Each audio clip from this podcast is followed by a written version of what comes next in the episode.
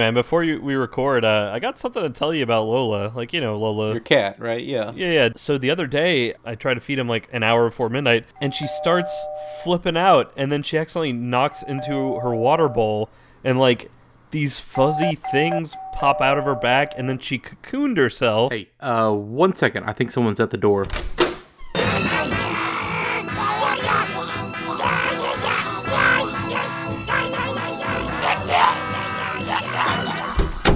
Never mind. Just carolers. There, I don't know. Well, uh, I think my Christmas tree just fell down, and I'm just hearing this scampering through. I'm sure it'll be fine. You know what? Let's just record. Let's just get this over with. So anyway, welcome to Watch If You Dare, a horror movie podcast. I'm your host, Derek, with a long, drawn out introduction.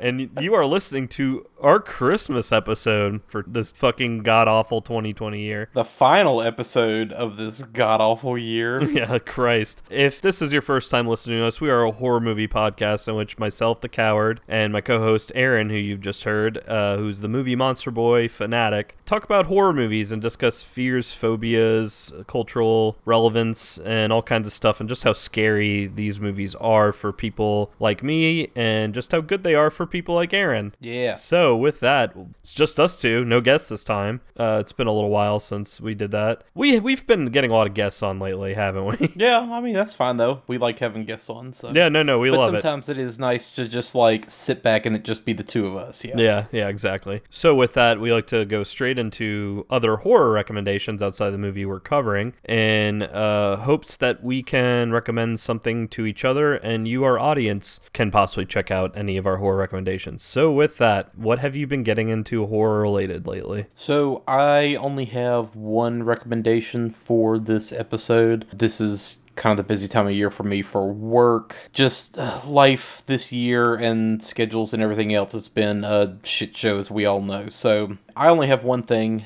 and it is really only tangentially horror. Although I think some people would probably argue that it is full horror, as I have definitely heard some people posit before. So Right. I've had this movie, I've owned a copy of it. It has been sitting in front of the TV for months, and it's a movie that has been out for a while that I'm just now getting around to, which is wild because I love this director and I love everything that this director has done. And I have watched stuff from this director that has come out after this movie, and I'm just now catching up to it. But I finally fucking watched The Killing of a Sacred Deer by Yorgos Lanthimos. I thought you had seen it since we started this podcast. I thought you had seen it. Nope. I love all of his other movies, but that is the one that I have still not seen yet. But we finally sat down and watched it last night, and it's fucking wild. It is surreal. It is full of just dread and anxiety and literally like all the way into the credits I was just like what the fuck is going on? What did I just watch? What is happening? It was the most just truly surreal and unsettling fucking movie I have seen in a long time. Like it very much reminded me of David Lynch just that kind of quality of dreamlike logic and where the fuck is this going? And so many other little nitpicky things that Lanthimos likes to do, like a lot of character ticks that they have. All the characters have a very flat affectation and way of delivering dialogue that's very frank and weird, to the point where Heather and I both looked at each other and just were kind of like, is everybody in this movie like on the spectrum to some degree or another? Everything was just played so kind of flat and frank it's Colin Farrell playing a heart surgeon, and his wife is Nicole Kidman, and they have these two kids and kind of this perfect happy life. And then Barry Keoghan, he's the kid in Dunkirk, um, and he was about to be, I think, the villain in The Eternals, which is one of the Marvel movies that was supposed to come Yeah. out last month before pandemic happened. He is this teenager who is involved with Colin Farrell dot dot dot and you don't really find out what is going on with them and why like they have this relationship and they know each other and like what the fuck is happening until like at least halfway through the movie, maybe more, maybe like two thirds of the way through the movie before you really kind of put everything together about what's happening. But it starts to spiral off in a very surreal way from there. And it 1000% has a horror movie score. The music in it is just so unsettling and so cacophonous and so punctuating in a way that's just like walking around the corner of your house and getting hit with a fucking axe in the face. The performances are amazing uh, across the board, and that's one thing about all of Lanthimos' movies is that the performances across the board are always solid. Colin Farrell is really great in it. Nicole Kidman is really great in it. Barry Keoghan steals this fucking movie. He is so fucking punchable. he just has like one of those faces that you just want to like bust him with a baseball bat in the face. Like a wrestling heel. Yeah, and he is just so oh god, like he is the epitome of an annoying teenager who just says wild shit that like where's this coming from and he's kind of sort of stalking Colin Farrell. And that's really all I want to say because I went into this movie knowing kind of what the hype was and knowing that like this is an A24 artsy fartsy movie that was kind of marketed as this psychological drama but is really a fucking horror movie under the surface. Funny enough, while the disc was starting up, it was playing previews for other A24 movies, and there was a preview for It Comes at Night, which I stopped and watched it, and yeah, that preview makes that movie look like a horror movie, and everything I've heard about it ostensibly is like, yeah, no, there's no horror in that movie. It is a drama straight up,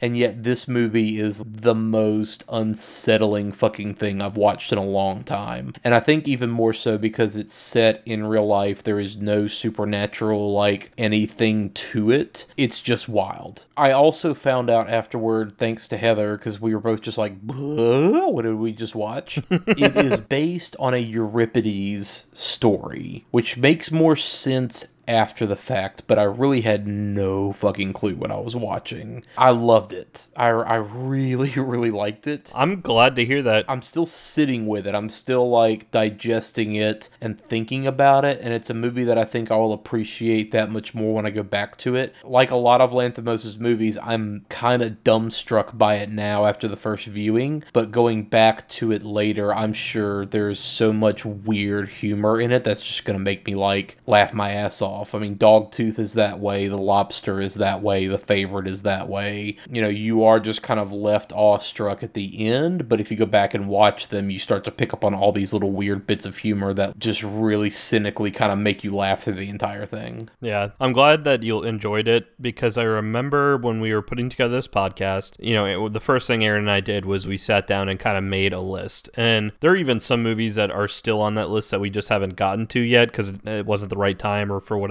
multitude of reasons that we put on there like two years ago when we first started the show. Well, one of the things I I brought up to you was Killing of a Sacred Deer, and for some reason this whole time I thought you had seen it, but you were kind of reluctant to do it. The only way, the only thing you would describe to me was that it was horror adjacent. You weren't quite sure if it fit in with our show or if we needed to do just some straight up horror movies first, and then we can kind of also go into horror adjacent. I think where we might have gotten wires crossed was I told you I hadn't seen it at the time, but that I had Yeah, I'm- heard that it was horror adjacent. So I, I wanted to watch it for myself to see how well I think it would fit for this show. Yeah, I'm glad that you found it very interesting because I have been curious about that movie since we began this show. Just from like the brief preview I've seen of it and the images I've seen of it, the art direction alone like looks appealing to me. Yeah, and so much of this movie is set in hospitals. And I think I've mentioned it on this show before, but I hate hospitals. I can't stand hospitals. I hate being in hospitals. I hate being in clinics. There's just something so Sterile. overwhelmingly anxiety inducing in me. Yeah. It, it- part of it is the sterile nature of it, part of it is the fluorescent lighting, part of it is so many weird, open, empty hallways and rooms and areas of hospitals, often the smells.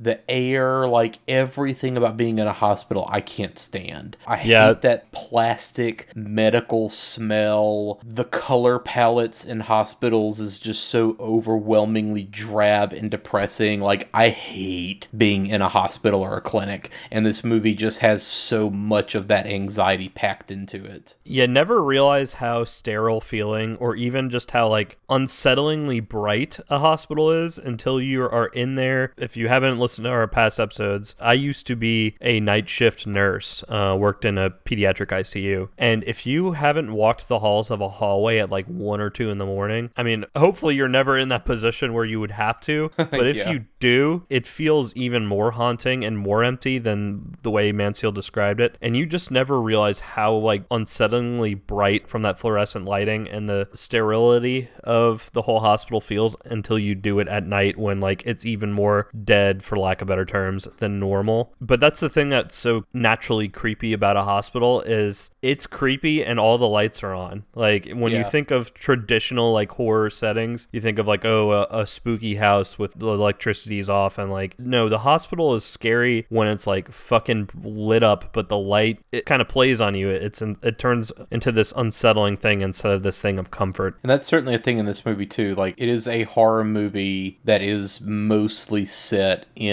daytime and just brightly lit places. Like this isn't a horror movie that takes place in a lot of darkness. And it's just that much more like offsetting, I guess, from what your expectations are. So that's the thing. Like I would not go into it explicitly looking for horror. But the stuff that happens in the movie is so unsettling and so anxiety and dread inducing that I would a thousand percent recommend it to people who like want to maybe watch something that doesn't have a ton of explicit violence or like supernatural shit or whatever. Like it is just so fucking dread inducing. And I, I loved it. I definitely loved it. Well, and one last thing I wanted to go on based off of that idea of a hospital setting and just how it can enhance horror or change horror. In my opinion, and it's it's actually in in one of the movies I haven't watched yet in this franchise, but I've seen this clip and it's fucking scary. I think the scariest part of the any of the Exorcist movies,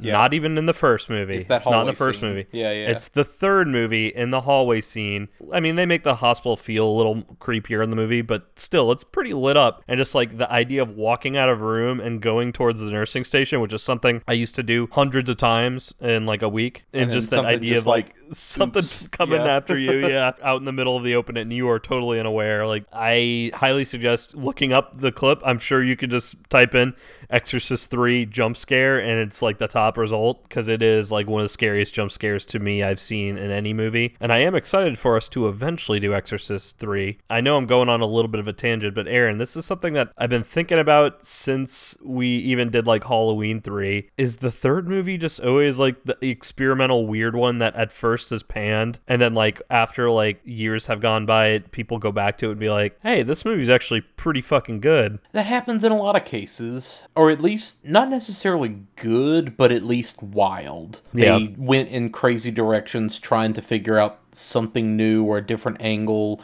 You know, I love Halloween 3. I will definitely go to the Met for Poltergeist 3. Leatherface, Texas Chainsaw is a pretty wild reinvention. Nightmare on Elm Street, certainly. Dream Warriors is the fan favorite of that franchise for the most part. Hellraiser 3 is bad, but it's at least entertaining. Yeah, I mean, that is kind of a weird thing. I, I love Exorcist 3. Exorcist 3 is fantastic. So, yeah, I mean, there might be something to that all said and done. Just the like, okay, we tried to recapture a lot of the magic with the second movie, and turns out we just did a lot of the same shit that the first Right. movie already covered. So, yeah, let's go in a completely different direction for movie 3. And it ends up a lot of times being like wild and weird in kind of that unique way. So, yeah, I'm excited to get around to a couple of those now that we're like talking about them. But yeah, that's that's all I've got for this episode as far as recommendations go. So I will throw it to you. Yeah. Um. So actually, probably for like one of the first times ever, I actually have my own movie recommendation that isn't the movie we're tackling on this episode. It is a Netflix horror movie. Came out in 2019, directed by David Marmor, and this is actually his directorial debut. It is called One BR. Okay. Uh, that's the abbreviation for, uh, you know, listing of a one bedroom apartment. It's kind of amazing how it came together. When I was watching through it, I felt a lot of the passion that was put into this. Some of the cast is recognizable. You have like Naomi Grossman, who I think she was in Okay. a couple seasons of American Horror Story. She's been in a lot of stuff. She's actually uh, a main role in something called Control Alt Delete right now. You have Alan Blumenfeld, who's just been in a fuck ton of stuff. He, he's very much a character actor. He plays the role of the father in this. Probably the person that I recognized the most was Taylor Nichols, who plays Jerry, the manager of the apartments that this movie takes place in. He was definitely the face I recognize. I know I've seen him in stuff, and he's another character actor that's been in a bunch of stuff. But the thing that was really cool is one of the uh, the lead is actually played by an actress who had like bit parts in TV shows and shorts here and there, but this seems to be, at least from what I could gather on her IMDb, her first starring role, and her name is Nicole Brydon Bloom. Okay. She knocks it out of the park in this movie. Uh, actually, one of the things that, that I clicked with with this movie was that she portrays somebody who has mental illness, and it's not necessarily anything that's played up in the movie. There's just, you know, one or two throwaway scenes where she's like trying to get her Zoloft prescription refilled, and like you can tell, like she's had a troubled past with her strange father. She's had anxiety or, or depression or both. Like she's just kind of dealing with that. Kind of maybe has a little bit of social anxiety kind of thing. And social anxiety is what really nails the horror in this movie. It has a couple jump scares, but nothing is super like intense. And the jump scares that happen are very well earned. Going back to Killing of a Sacred Deer, I feel like if Killing of a Sacred Deer is right at the fence of horror and it's just more horror adjacent, I'd say 1BR is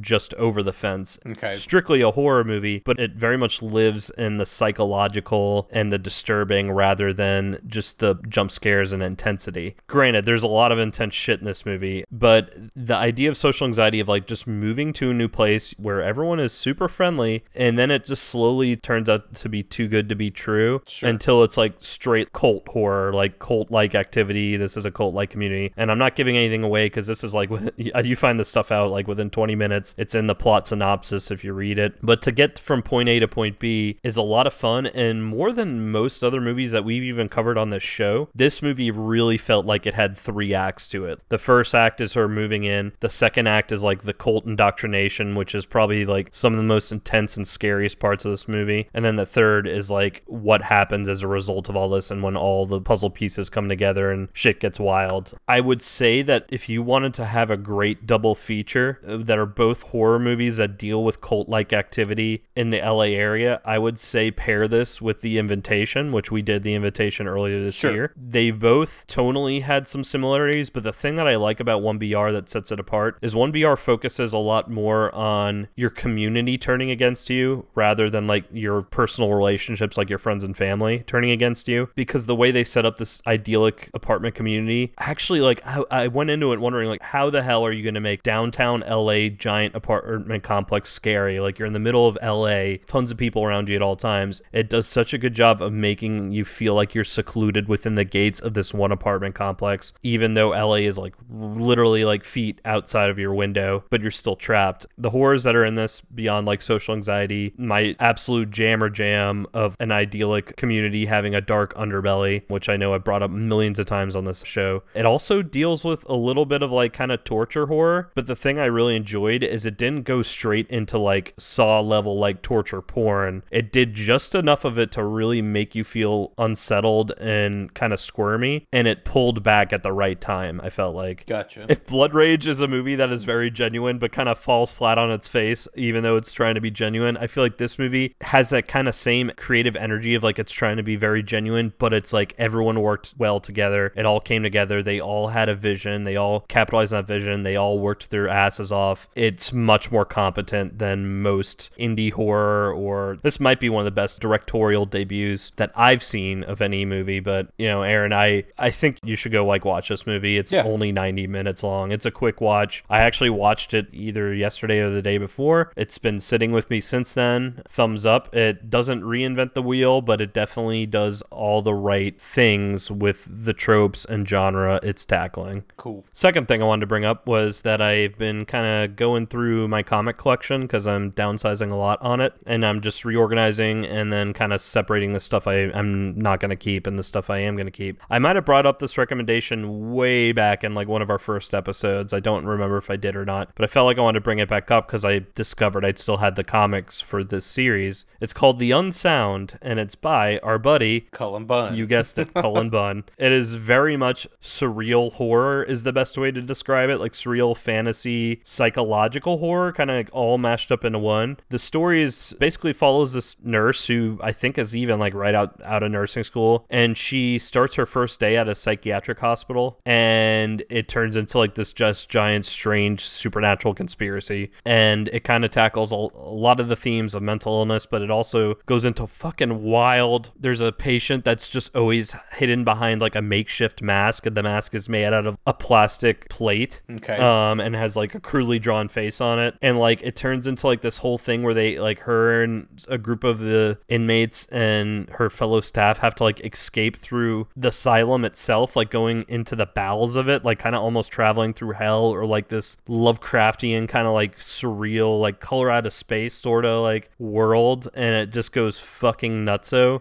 Cullen Bunn's really kind of flexing his horror muscles, I think, on this because this is like right in the middle of when he was putting out a, a few horror things. I think he actually even wrote this like when he was finishing up Harrow County, Okay. and I think he has other series that start with UN, like Unsound, but un something else. And I haven't read any of those other ones, but I did read Unsound, and because I was a nurse, and I just dug the fucking premise of it, and it's great. I think it's only five or six issues. You can get it as a trade paperback pretty easily nowadays. I'm keeping the five or six issues for sure because I want to go back and read through it. The art is great. I think the uh, artist is Jack T. Cole. So I just wanted to throw in that second little quick recommendation before we get into the movie we're doing today. Well, it's Christmas time, so of course we have to do a Christmas movie. Gotta do it. So we chose this one this year. And, you know, maybe I'm speaking more for myself, but this has been a weird year. This has been a weird, fucked up yeah, year. you're not speaking for yourself. It's, it's been weird. And yeah, we could basically just say like all holiday Christmas horror is about Christmases that go bad. But this movie, I think specifically, hits a weird level of just sarcasm for the holiday season. The trappings of the season are like all around this movie. There is like a great love for the holiday season, but it's also just in full fucking sarcasm smartass mode making fun of like how bullshit so much of it is yes. and for this year, the trappings of the season are like mostly non existent. Families can't, or at least like families shouldn't be getting together. Everyone except the fucking like crooks at the top of society right now are strapped and paranoid about spending money. Idealistically, you know, maybe this is the year that we all finally reflect on what's actually important during the holiday season oh, you're way too optimistic for that, but which is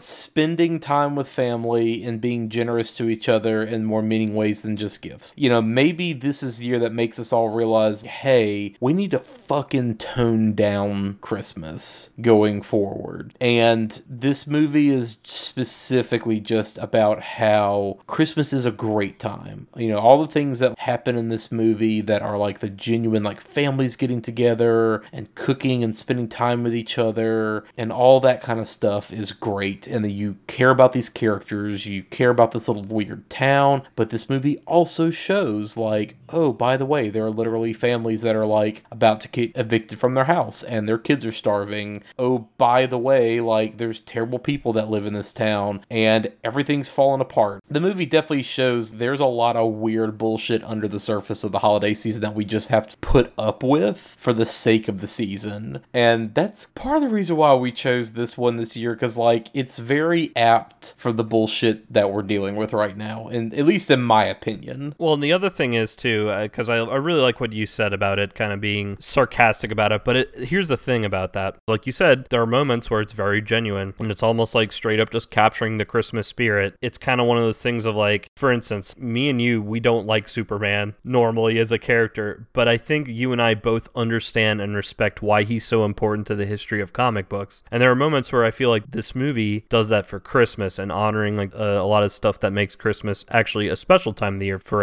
everyone or, Sure. or most people. But then it goes into a lot of sarcasm, like you said, but then it goes straight into like the bitterness as well. It goes beyond sarcasm at certain points of the movie, which, you know, I'll touch on as we talk more in depthly about like what happens in the actual movie. I forgot how fucking dark this movie could get. it can yeah And just like the tonal shifts in this movie are kind of insane, but it works and it feels like it was competently put together despite these highly, highly crazy tonal shifts from one scene to another. But yeah, tongue in cheek look at Christmas with a lot of genuine attitude behind that is kind of a good way to describe it. Yeah, it's interesting to see how the movie balances tone because it completely supports the whole idea that there is like this love hate relationship with the holiday, and it's pretty fucking incredible how this movie balances tone. I mean, Joe Dante has that level of love and nostalgia, but also still some cynicism and sarcasm in pretty much all of his movies. Spielberg has touches of that from time to time. And and there's just something about the two of them coming together to get this movie made and Dante like having the freedom to do a lot of the weird wild shit in this movie but also still keep in levels of darkness that, you know, it, notoriously enough now like this movie is one of the movies that directly led to the creation of the PG-13 rating because it was just a bit too dark and a bit too violent for kids with that PG rating. I couldn't narrow it down. Is this the movie responsible for it, or was it this movie plus other movies? Okay. It's one of. Yeah. So, in a nutshell, I guess while we're on that topic, in general, this movie and Indiana Jones and Temple of Doom are kind of considered to be like the direct reason why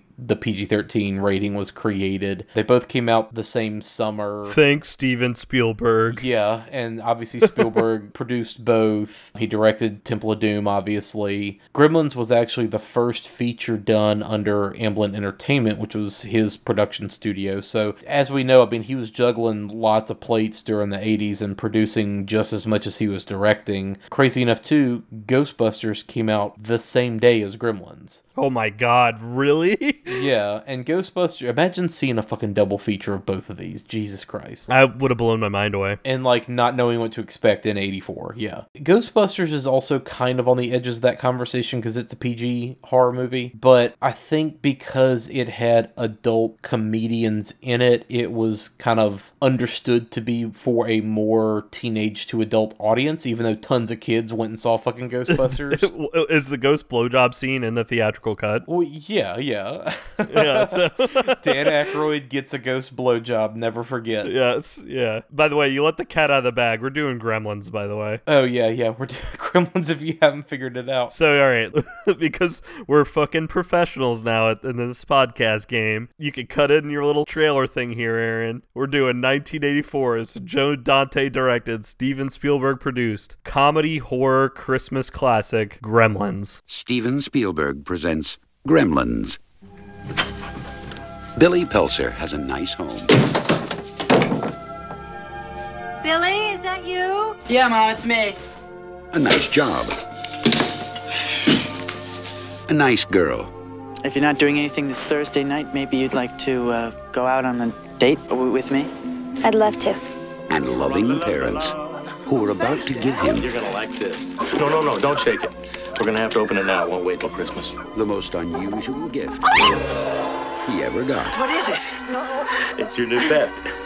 Come on, Barney, be a good dog. My dad gave it to me. But there are a few things to keep in mind. If you expose it to the light, you may hurt it. If you get it wet, it will multiply. All that from water? They got wet? Yeah, plain water. And most important, no matter how much they beg, never, never let them eat after midnight. Because when they do, they change. Rafe. They become clever, mischievous, What's going on here? and dangerous. Gremlins, huh? Hmm. Little monsters. Right. Hundreds of them. Well, I, I don't know, maybe thousands. They've been here too. Billy, what are these things? Where do they come from? Look, I know it sounds crazy, I know. But in a few hours, you're gonna have a major disaster on your hands.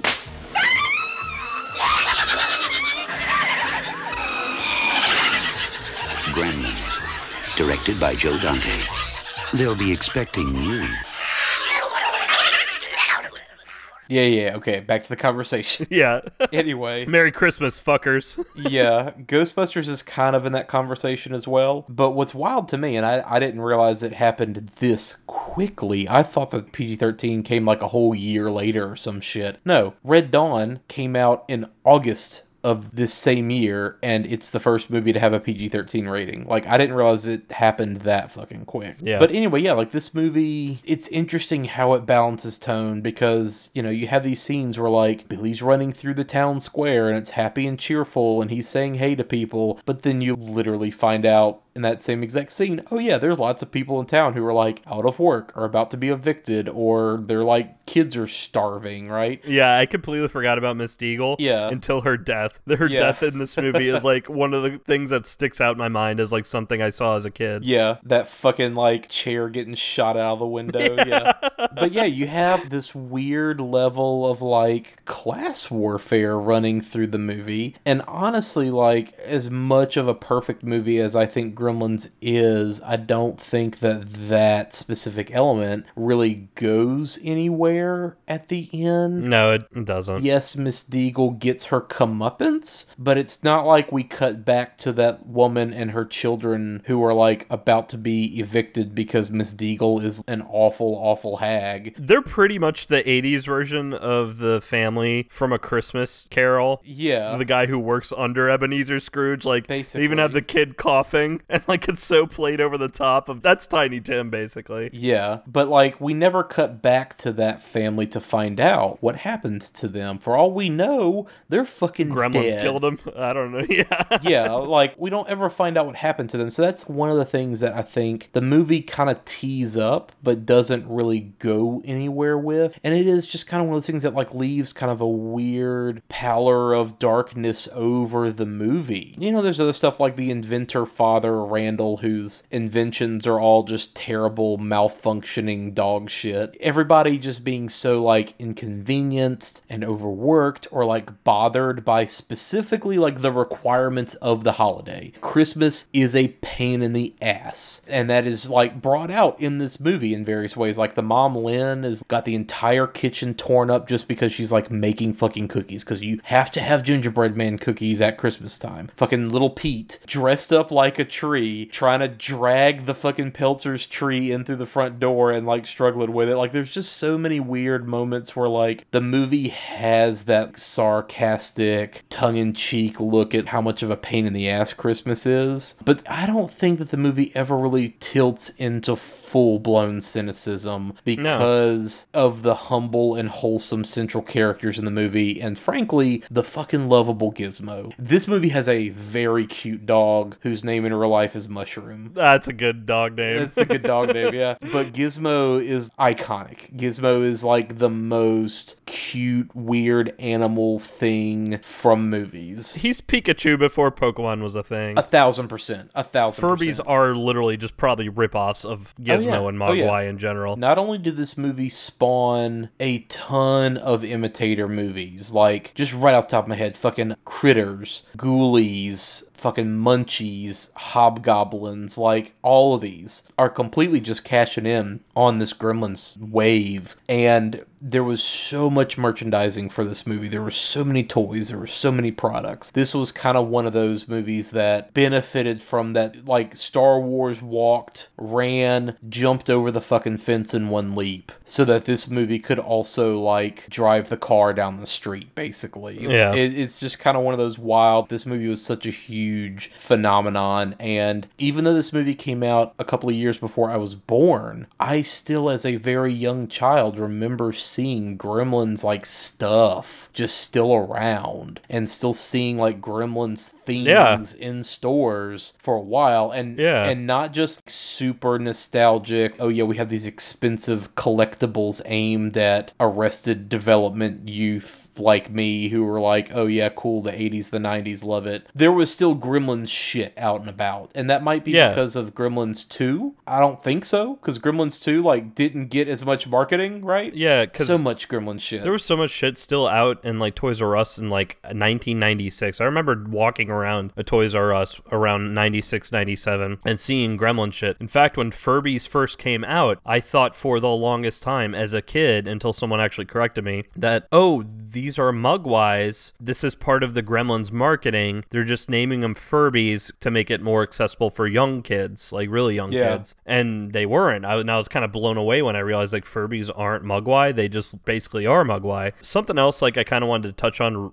kind of up top just because I feel like it should be brought up and before you and I just get into our gush fest because we both fucking adore this movie. There was a controversy with this movie and I didn't even know about it until I kind of did a little bit of research for this episode. The movie has been accused of being culturally insensitive. When I read that, I thought Asian culture sure, yeah, yeah, yeah. but when I actually read into it, there were a couple people who actually criticized the movie, uh, even in the 90s, were criticizing the movie for being culturally insensitive to African Americans, specifically African Americans, like young African Americans in the style at the time, due to the gremlins being stereotypes of that. And they specifically always talk about the scene when they're eating chicken and the scene where they're in the bar, like that whole bar scene with all the gremlins in it and some of the stuff they do in that. Yeah. So if you do want to read up more on that, feel free to. I think that there's a whole little bit in the Wikipedia article for Gremlins, but I think you can also just Google it. There's some write ups about it you could probably find. The Asian stereotyping, that was something that I kind of was going into the movie expecting to feel most dated about. And more just felt like he walked onto the set of Chinatown or like Big Trouble in Little China. Yeah. But that character, the actual character of Mr. Wing, is pretty well handled ish. I feel like he might be a little bit of like a caricature, but I don't know. What what was your thought about that? Okay, I think that the character is a caricature, certainly. That said, Key Luke, who plays Mr. Wing, has been in movies since the fucking dawn of movies. Like, he was in his 80s when they filmed this movie, and they still had to, like, make him look older through makeup and shit. Wow. He has 225 credits. He has, like, literally been in movies since the early 30s. Yeah, I'm looking up at his filmography now. He was born in 1904 in China. Holy shit. Yeah. yeah. So again, he would have been like 79, 80 when they made this movie. He was in lots of TV. He's done lots of voice acting. He's number one son in the Charlie Chan movies, which the Charlie Chan movies are one of those weird, yes, it is absolutely racist and it's a caricature thing and it's yellow face and all that. You know, it is definitely like a product of its time, certainly, and we can look at it as like this weird artifact and, you know, it is what it is. But I think people like Spielberg and Dante and the cast had so much just genuine admiration for him as an actor and respect for him as an actor. You know, he came on to do this role and he did what he felt like he needed to do. From the standpoint that like he doesn't play it as stereotype. He doesn't Right. play it as like really super heightened. You know most of his dialogue is improvised. You know it's just like shit that he and like the rest of the cast were just kind of like throwing out especially in that whole last scene where he shows back up. I would venture to say that although the character is a caricature i don't feel like he plays it that way because mm, trying to think of like the best way to say this. So I think what you're trying to say is like, because this is how I felt. I don't feel like anybody pushed him to play it up. Yeah. I don't feel like anybody would have expected that from him. I don't feel like anybody would have pushed him to do that. I don't feel like Joe Dante would have been like, "Hey,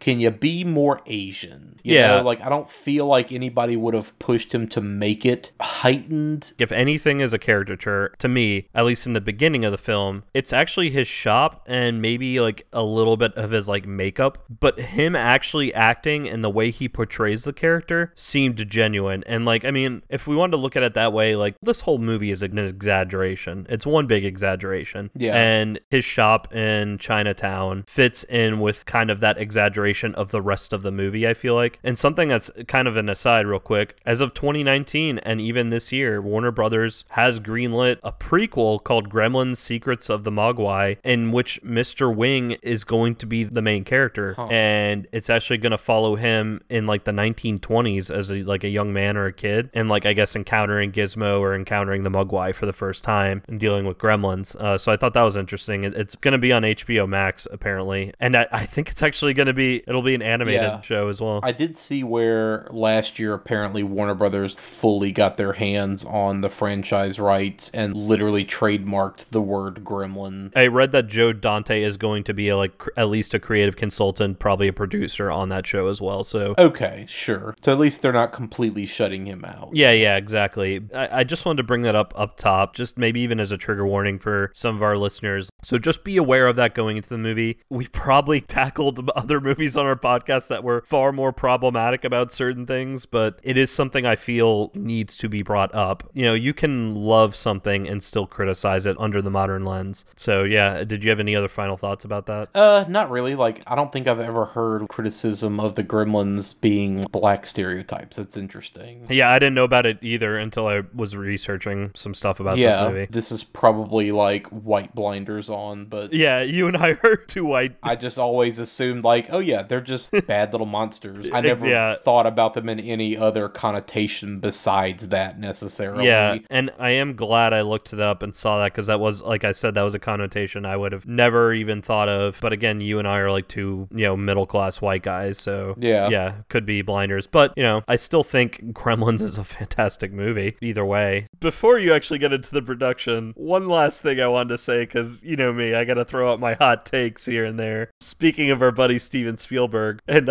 you're gonna give me so much shit for this, Aaron. Gremlins is Steven Spielberg's best movie, and he didn't even fucking direct it, and that is even over Jurassic Park yet again, buddy. Boom. Get the fuck out of here. So on that note, serious talk though, as as we discussed on our Poltergeist episode, and this is something that I kinda take issue with a little bit because I love Tobe Hooper and I love horror, right? Yeah.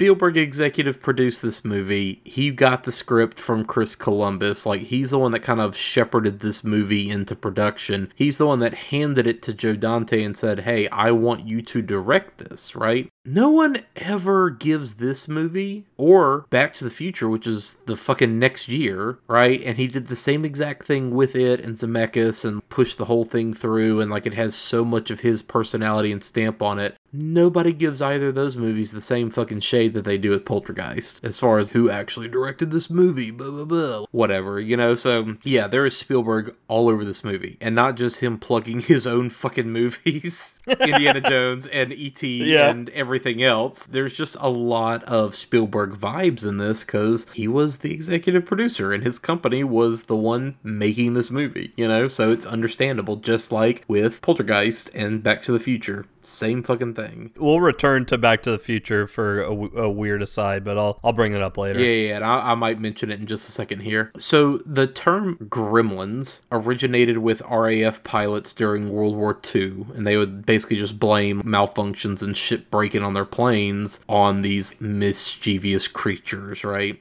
Yeah, think like imps because I, I read up a little more on like that folklore, and it's kind of crazy that that folklore really kind of just started in the 1900s. Yeah. like in terms of folklore around the world, this is a pretty modern folklore. Well, you got to think it's all tied to mechanization. It's all tied to like modern machinery and electronics and that kind of thing. It still has that touch of ancient folklore, though, like imp like creatures, goblins, fairies, like that, you know, are mischievous and cause things to go bad and go wrong and, and just cause a lot of mischief. And then it, it updates it, and like gremlins basically are just goblins. Like they're little just mischievous imp goblins. But it's interesting that term. I didn't know that until a couple years ago looking up stuff about gremlins because this movie has been in my life for as long as I can remember. Did not realizing until a couple years ago that the gremlins lore is exactly what that character, I forget his name on top of my head, talks about in this movie. I found that insanely fascinating that not only is it from a folklore, but the folklore is so new in the history of the world. Yeah. Roald Dahl also wrote a children's book about gremlins specifically. So the notion of gremlins had been around for a while. There was also a Looney Tunes short as well where Bugs Bunny has to like fight off a gremlin from a plane, which knowing Joe Dante, he a thousand percent saw it because he fucking loves loves old cartoons and serials and Looney Tunes specifically. I mean, he directed Looney Tunes back in action. There's fucking old Warner Brothers sound bites all throughout this movie. Like, he definitely saw it. But Chris Columbus is the one who originally wrote Gremlins. Not historical monster Christopher Columbus. Yeah,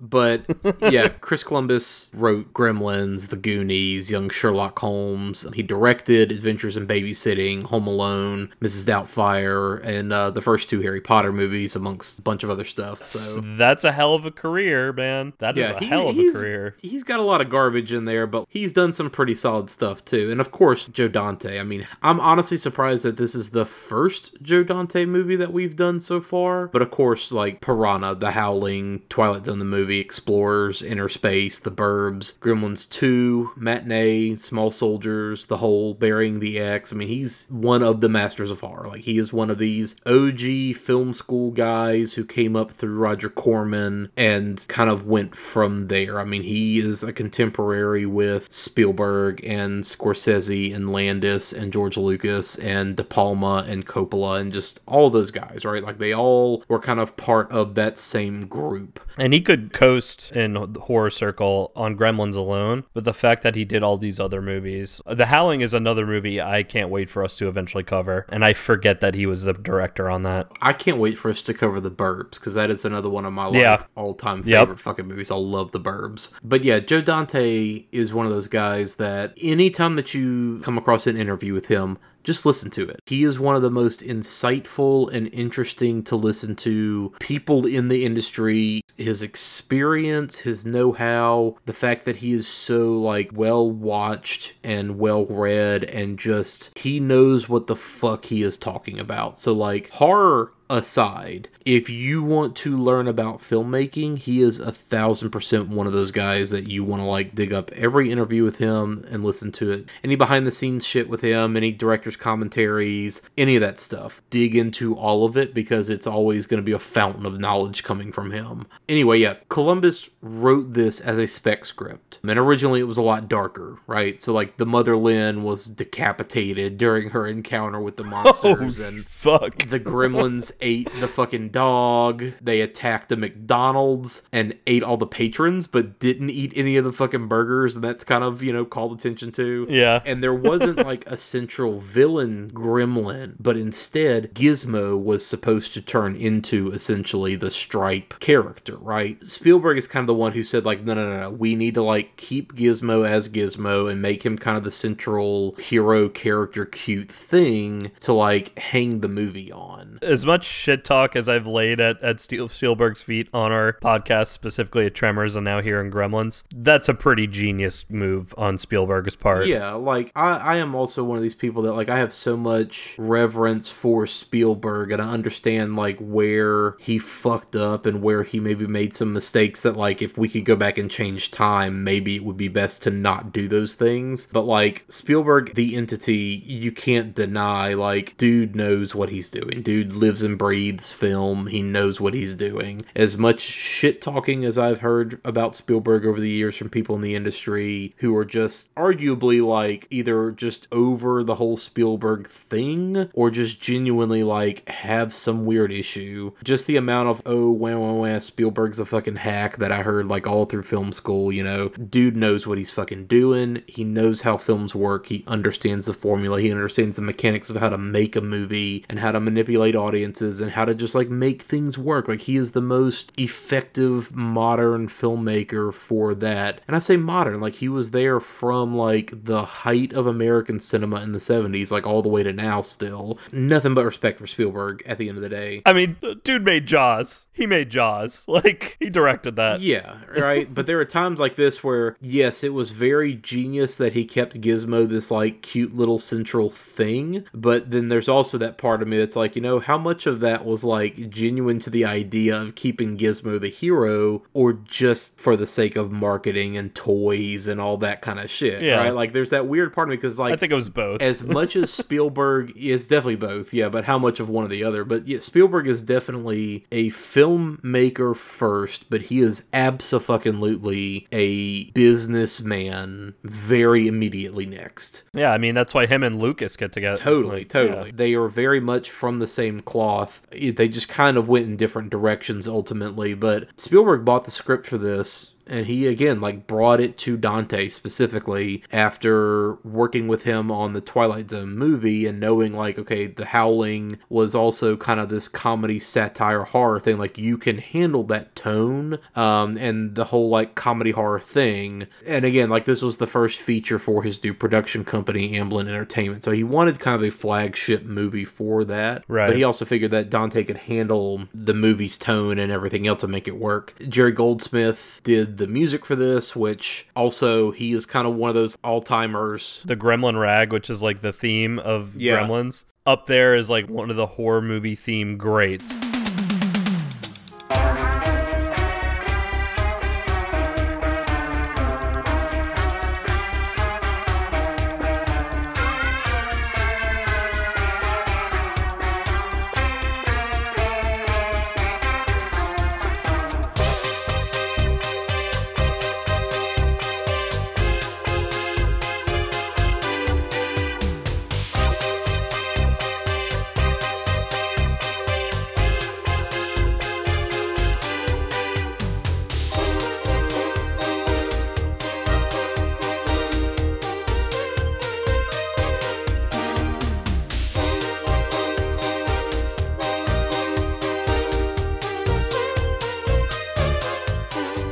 Like great it is shit, up there yeah. with Ghostbusters theme, all that shit. Yeah. It's even like up there with like the Halloween theme with John Carpenter. It's a simple theme that is repetitive but so goddamn catchy. And like when Yeah. you hear it, you immediately know like snap in your head, Gremlins, boom, got it. Yeah, I love how it's diegetically mixed in with the movie too. Like you hear the Gremlins like actually fucking singing their own theme song in certain points of the movie. Like I love shit like that. That part when they when they are caroling the theme of this movie when she opens the door, I love that shit. I love when movies break the fourth wall in a way where they're not directly looking at the camera. Yeah. They're like singing the theme song as like you hear the music playing. I like when movies are able to do that. Something with Gremlins 2 going on that theme Joe Dante captured. I think there wasn't just one set theme. I think it's a chaotic mess just like the Gremlins are a chaotic force of nature, but it's so well put together that these tonal shifts even though they're wild work. And in regard to that, I'll do my spiel here before we get more into the background of this film and the cast and all that of how scary this movie is. This is a movie I watched as a kid. I watched this young as a kid, probably too young. I did too. We were talking about Yeah. that right before we started recording. This movie is one that both you and I grew up with. A hundred percent. We we watch this shit in my family constantly, year round. My parents loved this movie. Yeah. My dad loved putting it on. Yeah, yeah. I was joking beforehand, like take every movie we've done on this show, add up all the times I've seen each of those movies.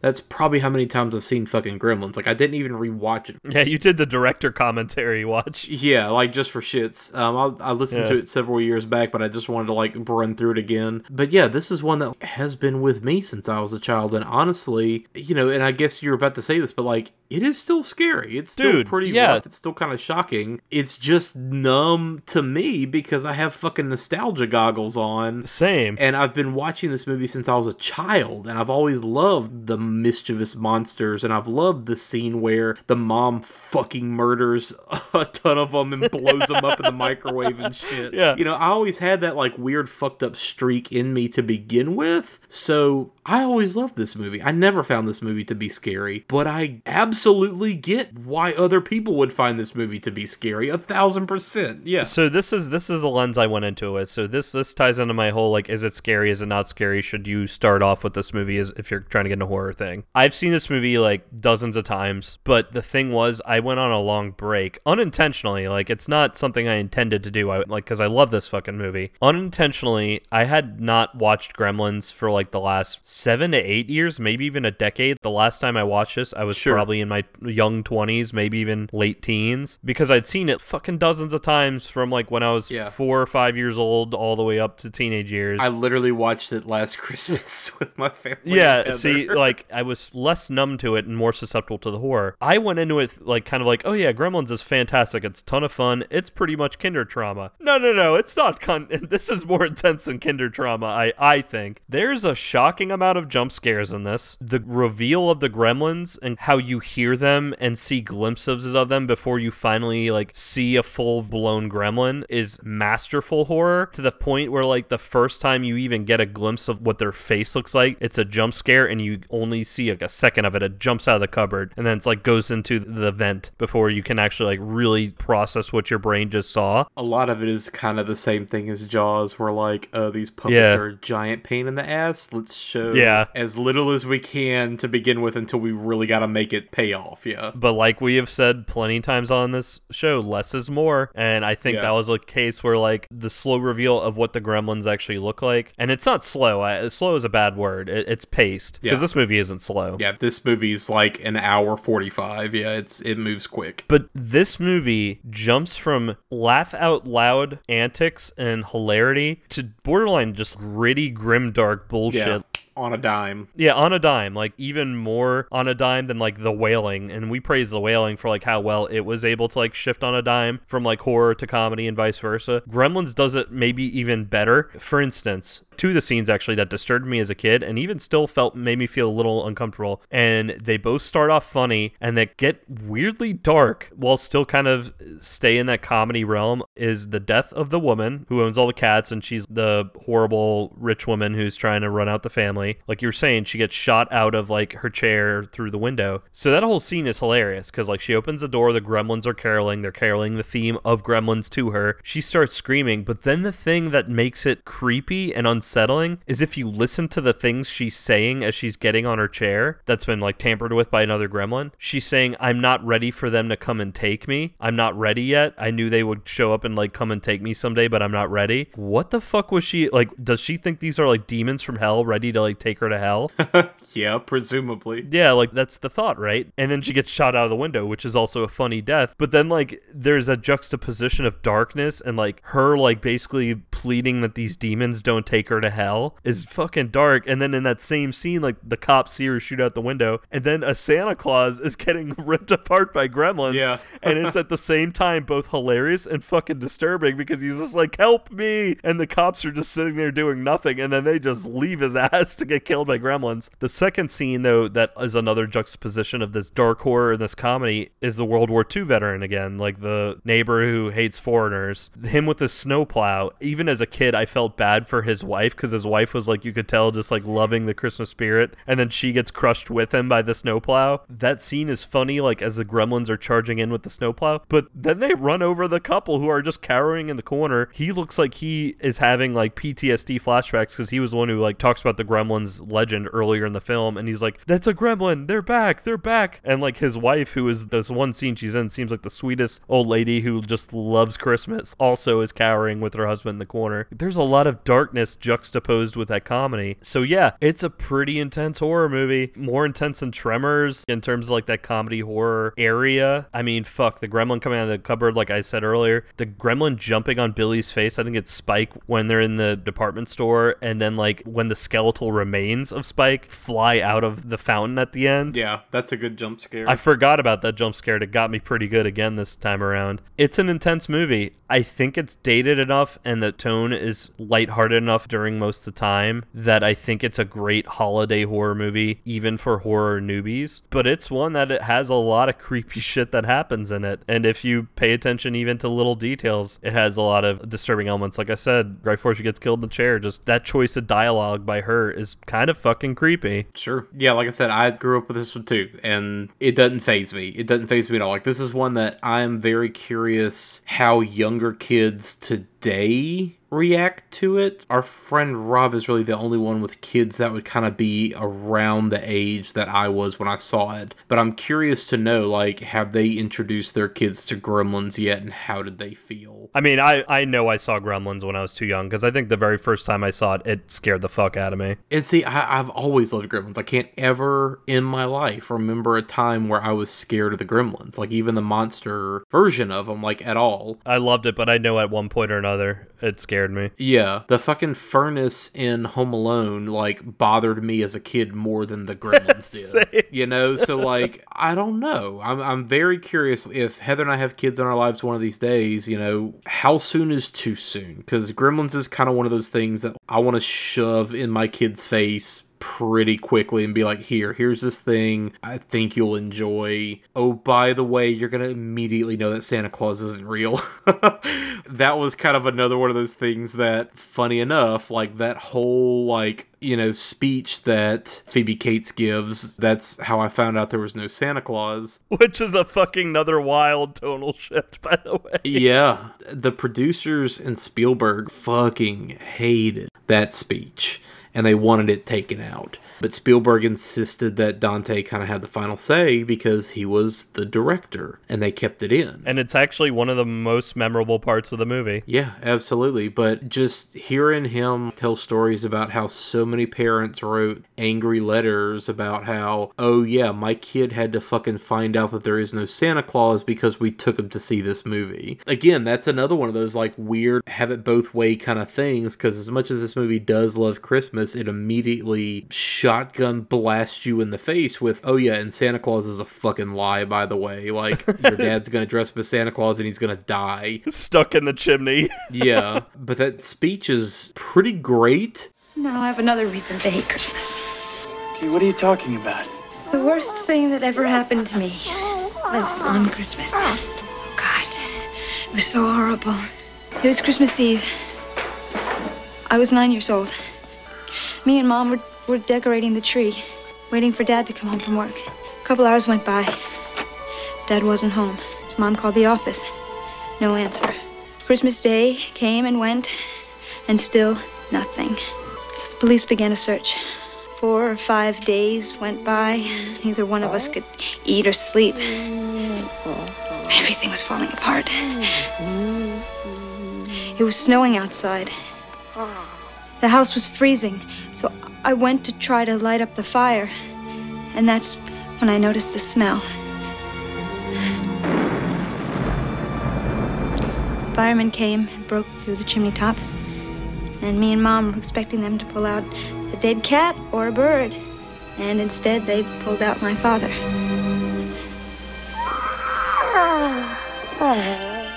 He was dressed in a Santa Claus suit. He'd been climbing down the chimney on Christmas Eve, his arms loaded with presents. He was going to surprise us. He slipped and broke his neck, died instantly.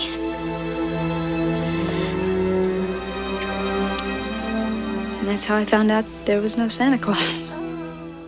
Yeah, it's disturbing, but it's great. Yeah, and I love that in the sequel, they specifically clown on that fucking speech as well. And that version of it is just as fucking good. Can't give up now. Washington didn't give up. Lincoln didn't give Please. up. Please. What's wrong? Oh, don't mention Lincoln. Something terrible happened to me one year on Lincoln's birthday. I was six or, or seven, and I remember I had the day off from school, and Mom had let me go to the park. She'd made me a peanut butter and jelly sandwich. I was going through that peanut butter and jelly sandwich phase, and this man with this Honey, um, beard and a hat looked just like Abe Lincoln. Honey, I really don't think we've got time for this now, you know? He, I remember. Oh God! He said, "Hello, little girl." Honey, come on. That's fantastic. But yeah, that shit's great. So yeah, like this movie definitely again we keep saying it, we keep saying it, but it's such a good bitter and sweet, sweet and sour, light and dark, fun and terror like kind of mix in just the most perfect way. And the gremlins themselves can be the most fun, mischievous little characters but then be utterly fucking terrifying. Like Yeah, demonic, yeah. at the drop of a hat. that goes back to my two points because it not only on the subject of Christmas and tone, but this is the tale of two sides as well with gore, violence, and the gremlins themselves. Because this movie, as far as people go, isn't that gory. Like the deaths that happen aren't bloody. Yeah. The one where they get run over by, uh, like I said earlier, the camera cuts away just as the gremlins are like hitting them or about to crash into them in the wall. But spoiler alert, they live. They're fine. They're in the sequel. Yeah, which is hilarious. But then at the same time, because the gremlins gremlins are a fictional thing. Like you said with the mom, they get fucking riggedy wrecked in so many gory ways of like thrown in the microwave and exploded. One gets fucking put into a blender with its body halfway sticking out. Stripe's whole death is fucking gnarly. Yeah. The gremlins get royally fucked up. And then also on that point, the gremlins themselves are juxtaposition of being demonic imps that are genuinely terrifying, especially like when they're slowly revealed, like the gremlin in the classroom when he kills the science teacher. That's some great horror movie monster, great scene of that. And then, you know, there are times where like the gremlins are just downright terrifying. But then you have moments like, and this is going back to what I wanted to bring up with Back to the Future. There are moments every time I see a scene in specific movies that make me smile, no matter how many times I've seen it before. And the scene that I'm thinking of is when the gremlins are watching Snow White and the Seven Dwarfs and they start singing Hi Ho, Hi Ho. And I fucking love that line where she's just like, What are they doing? He's just like, They're watching Snow White and they love it. Yeah, and you just hear Gizmo in the backpack. yeah, also singing it. I love how the gremlins are just chaotic force of nature to where they're both dangerous but also completely incompetent and they're little fucking suicide machines. Like they just throw themselves into machinery not caring like if it's going to harm them or harm each other. They explode things and by using like their own body of like throwing themselves into the circuitry if that makes any sense. Yeah, they have that Looney Tunes level of elasticity where they're just gonna get like wanged with a hammer and they're just gonna have like a big flat head afterward. Like it's very much that same level of, yeah, we can beat the fuck out of them and it's okay. Like they're just these little critters. But it's entertaining to watch it, absolutely. If you have like a running engine, they're gonna throw like five or six sacrificial gremlins into the engine to totally fuck them up, but also fuck up the engine. It's like that kind of stuff. That's how the gremlins act, and that's what makes them so dangerous. And while they're incompetent, they also are creative and clever enough to really stalk people and just fuck things up for everybody. Yeah. So as far as the uh, start of the movie goes, you know, we see the father, Rand Peltzer, played by Hoyt Axton. He was in a lot of TV stuff. He's a country and folk songwriter and musician first and foremost. He is in Chinatown looking for a like gift for his son. That's where he comes across Keye Luke again and gets the Mogwai pet and brings it back. His son Billy is played by Zach Galligan. Gremlins was his film debut. He was also in Waxwork and Gremlins 2, lots of TV stuff. Uh, he was in Hatchet 3, which our buddy Nathan worked on, and he um, spent a little bit of time with Zach Galligan. Something else I wanted to bring up about Mogwai. Mogwai is a Cantonese word. It's a standard Mandarin Chinese for meaning monster, evil spirit, devil, or Yeah. demon. The Mogwai is a thing in Chinese culture and history. Yeah. The mother Lynn is played by Frances Lee McCain. She was in a lot of TV stuff as well. Tex, Footloose, Back to the Future, Stand By Me, Scream. Um, most recently, she was in the Preacher TV show. So she has been around for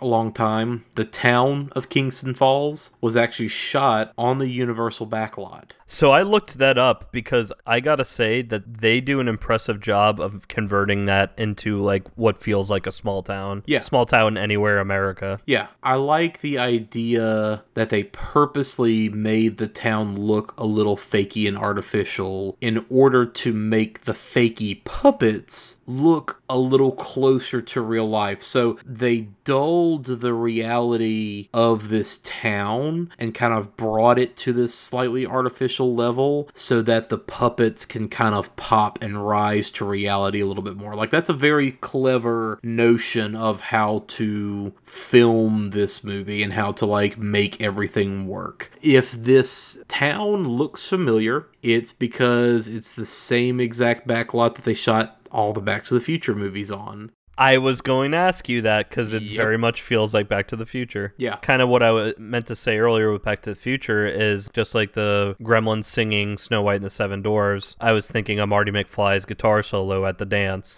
yeah. That whole scene is just always a smile inducing scene. Yeah, they shot this movie during the summer. So all the snow is fake. All the extras are wearing like big, heavy winter clothing. And I heard on the commentary that the DP before every take would just yell like really loud, "Brrr, it sure is cold right now," just to like get everybody to like, oh yeah, I need to act like I'm cold. You know.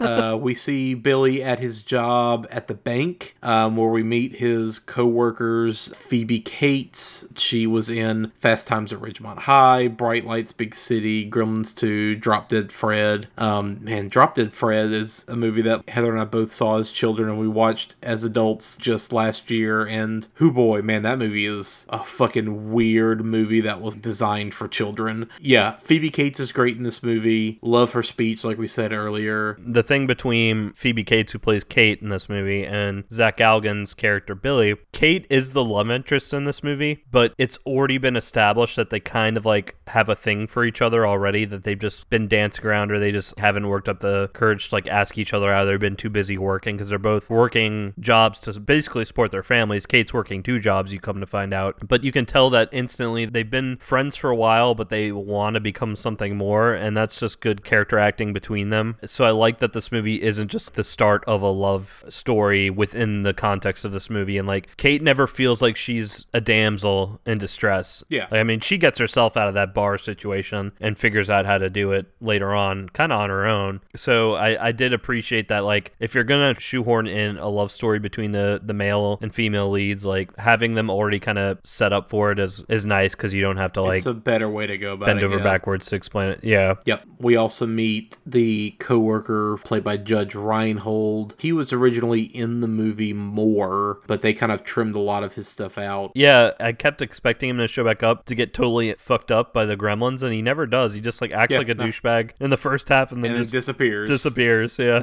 Yep. There's a scene where Billy goes to the bar that Phoebe Cates works at, and the guy, like, sitting at the bar that kind of leans over and comments on his artwork is fucking Chuck Jones, like, from Looney Tunes, right? So, like, again, what a, like, great, oh yeah, by the way, let's just have him in here casually. Funny enough, too, like, the artwork stuff doesn't really play a huge role in this movie, but, like, that's No. literally kind of the bag in the second movie is he is now a cartoonist slash architect, drafter, drawing stuff. So he like fully pursues that in the second movie as like a career thing. That's cool. Dick Miller, of course, plays the cantankerous old neighbor guy, and Dick Miller is probably one of the most well known that guy actors ever. I mean, he literally has an entire documentary about him that's just about how he is the definitive that guy actor. But I remember reading he was in like 180 films, and like a lot of them were Roger Corman films too. Totally. Yeah, yeah. And that's how he and Dante got together. I mean, he's been in all of Dante's movies. The Peltzer house, specifically, like that entire set, was built over a pit in the studio so that it was raised three to four feet to allow for the puppeteers and the engineers to like be underneath the floor to work and do the animation. Apparently, it was like pretty fucking miserable and gross, and there were like rats and shit down there. But that whole house set is pretty ingenious, and the commentary was fun too because the creature effects guy, Chris Walas, was just like every single scene, like, oh god, this was a pain in the ass.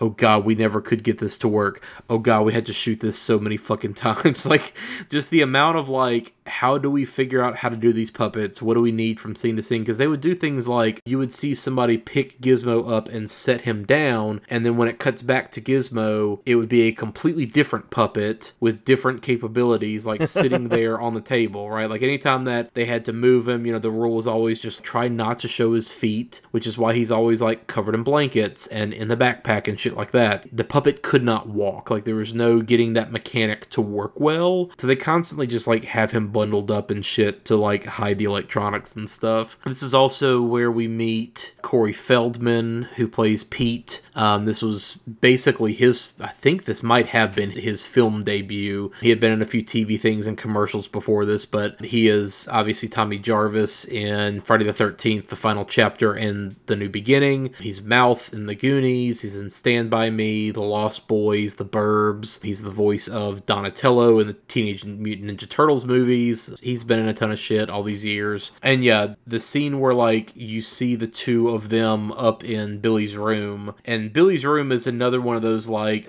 I think we've mentioned it on the show, and this is not just like a horror movie thing, although it is definitely more to like my flavor in horror movies, but the whole like kid, teenager, college kid bedroom in movies, like that whole thing where it's just always like, oh man, this is the fucking room that I want to have. I want to live in like the cool converted attic with the slanted roof Yeah. walls and I thought the same thing. His room is cool as shit. yeah, I want to have like the entire attic to myself. That entire notion that you see in so many movies is always great. And um, you know, horror movies especially like we talked about on our last episode with Fright Night and so many others like anytime that there's like a horror movie kids room and it's just wall to wall like posters and masks and you know, magazines and comic books and like all this just trash and there's always of course like a vintage black and white TV like playing old horror movies in the corner, right? Like it's the ideal bedroom in my opinion. Yeah. We see Gizmo in this scene, and this is kind of an interesting scene where you get to see a bunch of the different types of Gizmo models because they pick him up, they sit him on the desk. You get these really good close ups. Anytime they show a close up of Gizmo, that is actually a model that's two to three feet big. Yeah. That they just like shot, you know, for the close up so that it had more expression and they could build more sophisticated electronics into it. The thing that's always wild to me too, and I always forget about it until I come back to this movie. Gizmo is voiced by Howie Mandel. Yeah. I always forget that Howie Mandel provides all the sounds Gizmo makes. I mean, he does a great job as Gizmo in this movie. I gotta admit. Yeah. And I'm assuming Yeah. he's back for the sequel as well. I, I believe so, yeah. But he's the voice of Gizmo. yep. Fucking Frank Welker is the voice of Stripe. Stripe. Yep. The rest of the Mogwais and the Gremlins are voiced by like Peter Cullen and Michael Winslow and Bob Bergen and Michael Sheehan and Mark Dodson. Like, I know that's just a random bunch of names, but Google or IMDb literally any of them and look at their credits and you will find something where you're like, oh fuck, yes, that's my childhood right there. Just having Frank Welker alone be like, yummy, yummy, yeah, through the entire movie is like pretty good shit. pretty Yeah. good. Yeah. This is also the scene where, kind of a setup for later, we see Gizmo watching a fucking Clark Gable movie, um, which Clark Gable might not be like the best dude in hindsight to be like getting personality lessons from, but Yeah. you know, whatever. That brings up a good point. This is something I almost forgot about. There are so many Chekhov's guns in this movie. Absolutely. Yeah, yeah. Yeah, anytime they open the door and close the front door of his house, there's those swords that are decorative, and one falls down fall on the the wall, ground. yeah. It's like, oh, okay, that sword's gonna be used later. Or the fucking Yep. snowplow, like when he points out that snowplow, no, that's American made. Yeah. like yeah, like we know that snowplow is gonna fuck you up later when gremlins are riding it. Yeah. This is also where we see the gremlin rules being broken for the first time. So let's back up. That's one of the things about this movie that people love to shit on and criticize is the gremlin rules. And yeah, they're I love fucking dumb. oh yeah, they're really dumb, but I love them. And they make no sense when you nitpick them, right? Like we joked about in our like dumb little opener with the cat. Okay, midnight. You can't feed them past midnight. Midnight in what time zone? It's always midnight somewhere. I guess there's a degree of magic where like whatever time zone you're in, Yeah, right. It, it's Like- totally, it's absolutely one of those just like turn your fucking brain off and don't think about it. Just roll with it. Yeah. But yeah, when you think about like how does any mammal whatsoever, I'm assuming they're mammals, exist without not being able to have water at all, without Yeah, causing right. millions of other mogwai to multiply. I like that these rules all just kind of thrown in during like the script development process. Even they joked about how insane like all these rules are to the point that like literally in Gremlins 2 again they are making fun of it. Like there's an entire scene where you know all these characters are standing around and doing like we just joked about. They're all just nitpicking like well midnight you can't feed them past midnight. Well midnight what time zone? Midnight what part of the world? It's always midnight somewhere. What if you start eating during a plane ride and then you like cross time zones while you're like in the air? Do you just have like a plane full of gremlins? Like that kind of shit right? But yeah this is like the first time in the movie that we see the rules being broken. And the rules again are like don't bring them in sunlight, no bright lights. They don't like bright lights of any They're like kind, especially sunlight. Yeah. You know, don't get them wet and don't feed them after midnight. So this is where we see kind of that first instance of like, oh, you fucked up. They accidentally knock over the glass of water onto Gizmo, Which, and by the way. I like Billy as like that everyman young adult. but he's a doofus. Teenagers and young adults alike could relate to him, uh, at least in the '80s with this movie. But all of this is his fault. Yeah, All the shit that yeah. ha- like everything that happened to happens to his town from the Gremlins is because of him. Yeah, he's a doofus. So yeah, they knock this glass of water over onto Gizmo, and he immediately starts flipping out and convulsing, and his back starts bubbling, and all these little like balls of fluff just pop, pop, pop, pop off of him in different directions in the room. Which again is is a great juxtaposition of like some solid body horror, Yeah. but like with that comedic touch to it. It's gross shit. Yeah, like in terms of things that are unsettling and weird phobias and shit like that. We haven't talked about weird phobias on this show in a while, but I fucking hate nematodes. Trypophobia, that weird like fear of weird holes thing is one thing, but nematodes are kind of both things put together. I don't know That's what the such like, a word is specific thing. it. Thing. Yeah, I. But I just know the whole idea that like nematodes literally have all of their like gross little babies burrow into like their backs, and then they all just burrow out of these little holes in their backs. Like it's so fucking gross to me. And Gizmo basically operates on the same idea, like the Gremlins all do. Whenever they multiply, they just bubble up and like bud. You know, these like little weird gross whelps, and they just like pop off. So anyway, yeah, Gizmo like shoots out these little fur balls that fly all over the room, and you see them kind of start to grow and get bigger, which they were essentially just like fur covered balloons that were being like inflated through the desk. Yeah, I was about to ask you how they pulled off that effect because it, it looked practical like the whole damn way through. It, it all is, yeah. There's no Yeah. like digital effects at all in this movie, but yeah, like when they all kind of grow out, you realize like, oh shit, now there's six more Mogwai. yeah, because they grow immediately. I, I love that Yeah. like these all look just slightly meaner. They all just look slightly more evil Yes. little mogwais, right? Like they all have their own little distinct faces and you know, obviously you have Stripe with his, you know, little mohawk. Mohawk. but I do Yeah. like that they're all still cute little mogwais, but they all look just slightly more evil than Gizmo. That's a good touch. Yeah, they look like little shits immediately. That's totally a good touch. So anyway, yeah, we then have Billy and Pete be like, okay, what the fuck is going on? So they kind of figure like, let's take one of these and bring it to like the science teacher at the school just to get his opinion on it. Well, Pete tries to actually like touch one of the new ones. Yeah, that bites And it's a nice like kind of foreshadowing, and it tries to bite him. Yeah, because it's like, oh, Yeah. okay, these are not nearly as friendly as Gizmo is. Yeah, they're more rambunctious, they're louder, they're meaner, they're more crass. Gizmo is like this cute little sweet thing, but these are all like little mischievous, jumping around, being loud. They're little assholes. Yeah, they're Yeah. assholes. But yeah, they take one and they figure like let's bring it to the science teacher just to kind of like see what the hell he thinks of this weird thing cuz I love that like dad brought home weird pet and nobody is like, "Hey, pops, what the fuck animal is Fuck this?" is this? Yeah. You know, like thing. what is this fucking weird thing? they just go along with it. They love that he sings when you play the keyboard, and that it's Yeah. not quite as dumb as dumb is a bad word, but not quite as operating on just animal intellect as like a cat or a dog. It's just clever enough, but it's also cute. But it's like no, Yeah. I'd be like, what the fuck? This is a new species that no one's ever known about. Yeah, and while we're right here exactly, you know, in hindsight, I really wish that we had gotten my youngest brother on this episode because he fucking loves gremlins. And I just didn't think, oh yeah, duh, I should get him to like come on this episode. But there's three or four other things that we have him lined up for already. He texted me out of the blue last night. At first, he was messaging me about fucking Mystery Men. right? He, he he just said finally realizing as an adult that Geoffrey Rush is fighting Ben Stiller with his coke nail in Mystery Men. right? But then, like, you know, an hour later, he messaged me and said, What's even more ridiculous is this character of the dude from Gremlins. Like, is he in high school? He works at a bank. He's also doing homework at some point. He's friends with the science teacher, but then he's also friends with Corey Feldman, who's 12 years old. Also, he lives in his parents' attic and reads comic books. Yeah. And I was just like, Yeah, I don't, I don't know what to tell you, bro. also goes to the bar later after work. Yeah.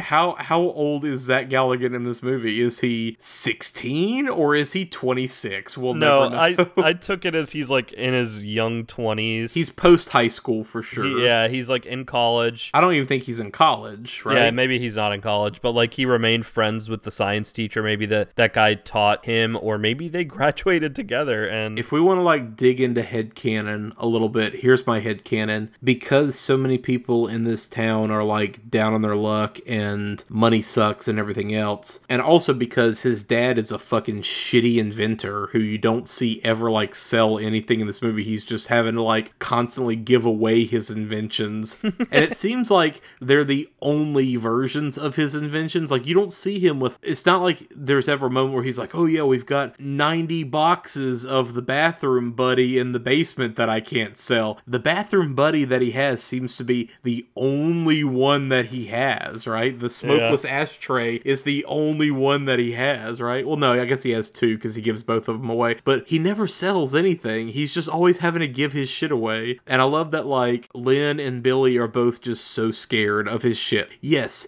they're going to use the weird egg cracking machine instead of just cracking the egg, but they're terrified of it. Yes, they're going to use the weird, like, goop poop coffee maker, which is basically just like an old school Keurig, right? But, like, they're terrified of it. And of course, I, I love his reluctance to, like, use the orange juice machine. And then, of course, Yeah. it fucking goes wild. And just his, like, resigned pose and his look of just, like, God damn it, as the thing is just, like, blasting him with fucking orange juice. and the thing is, like, it's not even out of fear of their dad being mad or anything, because the dad seems cool as shit. Like he seems like he genuinely cares about them. Everybody seems like fine with it and they support him, but I think the dark side is They don't want him to be depressed. Maybe. Billy is post high school, but he is not in college, and he clearly has career aspirations. Like he wants to be a cartoonist. We learn in the sequel that's what he wants to do, right? And that's what he is doing. He's like going to school or whatever. My take is Billy is literally having to work this fucking job at the bank to like pay the mortgage, to pay bills because his dad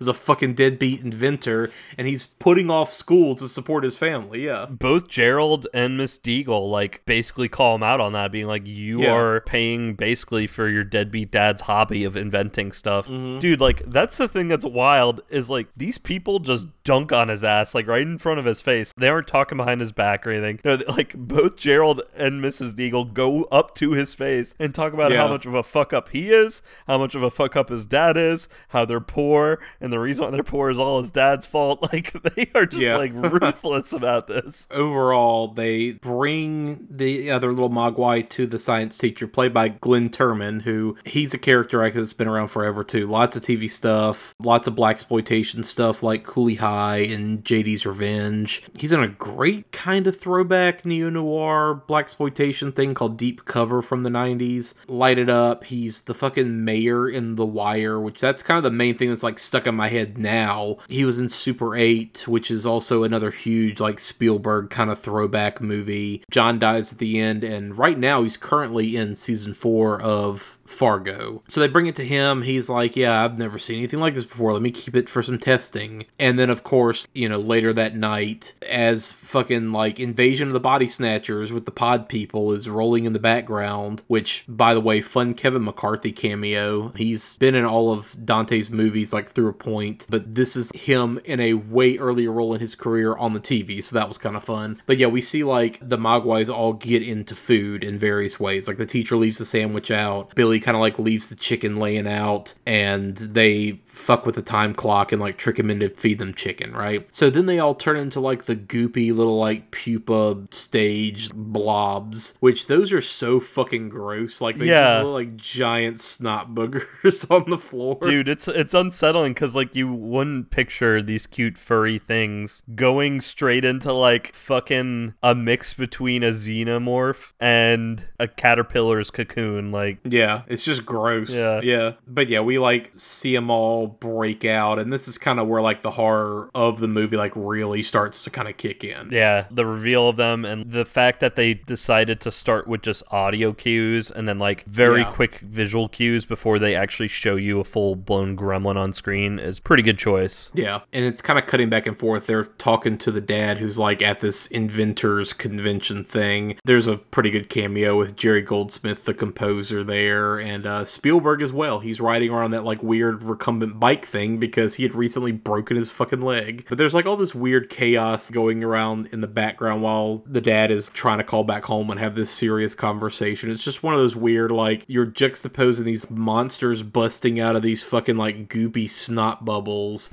and then the dad trying to talk over all these loud assholes and robots and shit. But yeah, the gremlins get up to some mischief. You know, we see things like them hanging the dog from the porch with the lights, which the dog was, again, like good that he escaped his fate from what the script originally had planned for him. As Yeah. we've joked about on this show, so many horror movies love killing pets Yeah, they do. cracked me up listening to the director's commentary because the dog's Barney in the movie, but the dog's real name was Mushroom, and they fucking love that dog. Everybody that worked on that movie loves that fucking dog. Dude, the dog is adorable. Yeah, Joe Dante was like, best actor I've ever worked with in my entire career was this fucking dog. I believe him. Yeah. It's a cute ass dog. Well, it's an emotive dog too. The dog Yeah. genuinely like has a good face for emotion, and the dog reacts to things. Like the dog is paying attention to the gremlins and the Mogwai puppets. Like it's reacting to them, which is very interesting because you know sometimes dogs and cats just don't fucking register that stuff. You know. It feels like a character. I've Yeah. joked about it before with our stupid dogs that you hear bark in the background every once in a while, but like if a fucking like branch creaks two blocks away, my dogs are gonna fucking bark at it for five minutes. But the hedgehog that we have, we'll take the hedgehog out, put it on the ground, and let it like run around. And the dogs don't even fucking like pay attention to it. It's weird, right? So like the fact that this dog is so reactive to it is interesting. And the gremlins do kind of fuck with this dog a little bit, but uh, they don't like hurt the dog. They Yeah. never kill him. Yeah. Thankfully, the dogs survives throughout this. But unfortunately, the science teacher He bites it. Yeah. he bites it in a pretty creepy scene. and it was supposed to be more graphic. Like they were supposed to come around and find him with a dozen hypodermic needles, like all sticking in his face. Instead of the one, Instead of just the yeah. one in his butt. Yeah, yeah, no, but I like the way they do it because it's much more subtle and creepier, and it's Yeah. still that comedy effect of his body has a fucking syringe in his ass. Yeah. But yeah, that scene is creepy because like he is in the middle of class and he has on that projection, and the projection stays on, and like the gremlins running around the classroom making noise with the projector still on, and then it turns off the projector. Yeah. It's it's very unsettling. There's lots of like slamming doors and slamming cabinets and boxes getting knocked over and just a lot of sounds and vibes and dread of the scene without like directly seeing the gremlins like you said. Yeah. And then we get to the fucking kitchen scene, which this is one of my all-time favorite scenes from any horror movie. It's great. The mom fucks up some gremlins. Yeah, the mom Lynn goes upstairs to check on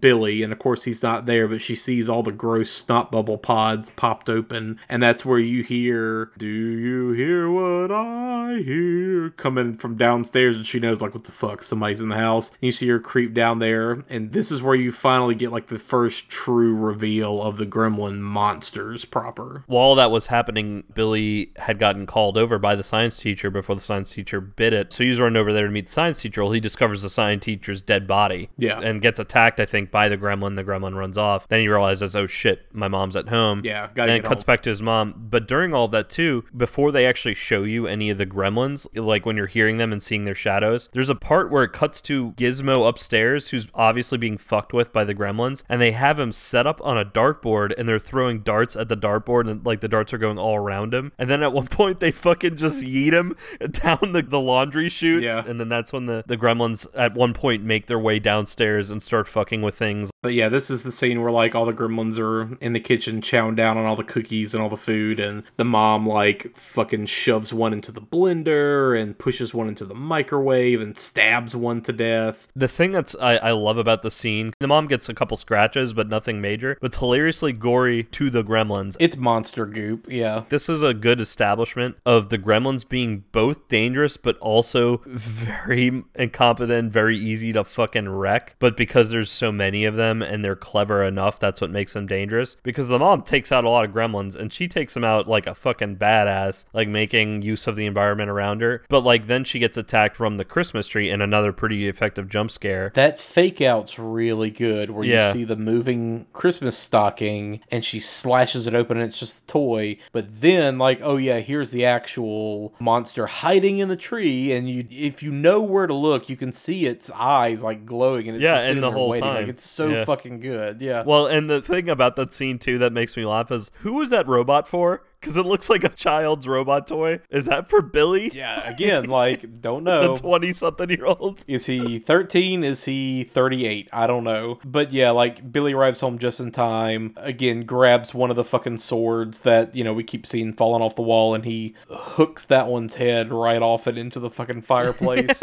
and I love, again, the director's commentary. Every time something like that happened, you know, because they had talked about how much trouble they got in and how much grief they got from parents and the studio about like how dark and how violent this movie is and blah blah blah. And Joe Dante was like, I don't fucking get it. It's Looney Tunes levels of bonk on the head kind of violence. It's not that big of a deal. But then like every time that they would show something violent, like the gremlin getting blended up in the blender or the exploding gremlin in the microwave, or in this case, the one getting its head chopped off and thrown in the fire, just Joe Dante every single time being like, I don't know what y'all talking about. It's not violent at all. Look, this, is not that violent.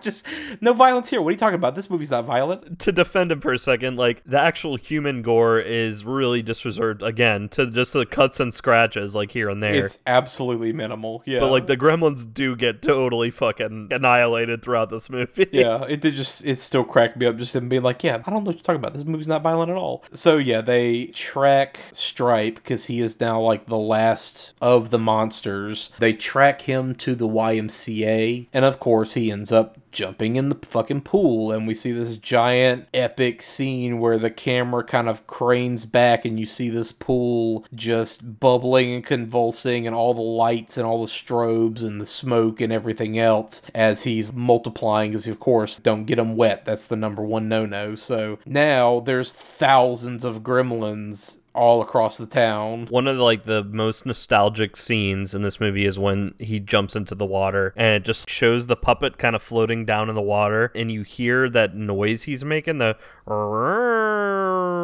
Yeah. and like just that noise is always what stuck out in my mind because I, I do remember this scene weirdly enough kind of creeping me out a little bit as a kid and so anytime I see it I always think back on that That was another funny scene too, where Chris Walas was just like, "God damn it, we had to shoot that so many times to like get the fucking puppet to just sink straight down and not spin or go off to the side or like do cartwheels in the water or whatever." We then cut to the police station. Billy goes to the police to like warn them and say, "Hey, hey, there's all these monsters. You got to help us." these two chuckle fucks and of course, they like blow him off. Which, by the way, did you happen to recognize who the like deputy is? vaguely but I didn't look up who it actually was It's fucking Jonathan Banks, aka Mike from Breaking Bad and Better Call Saul.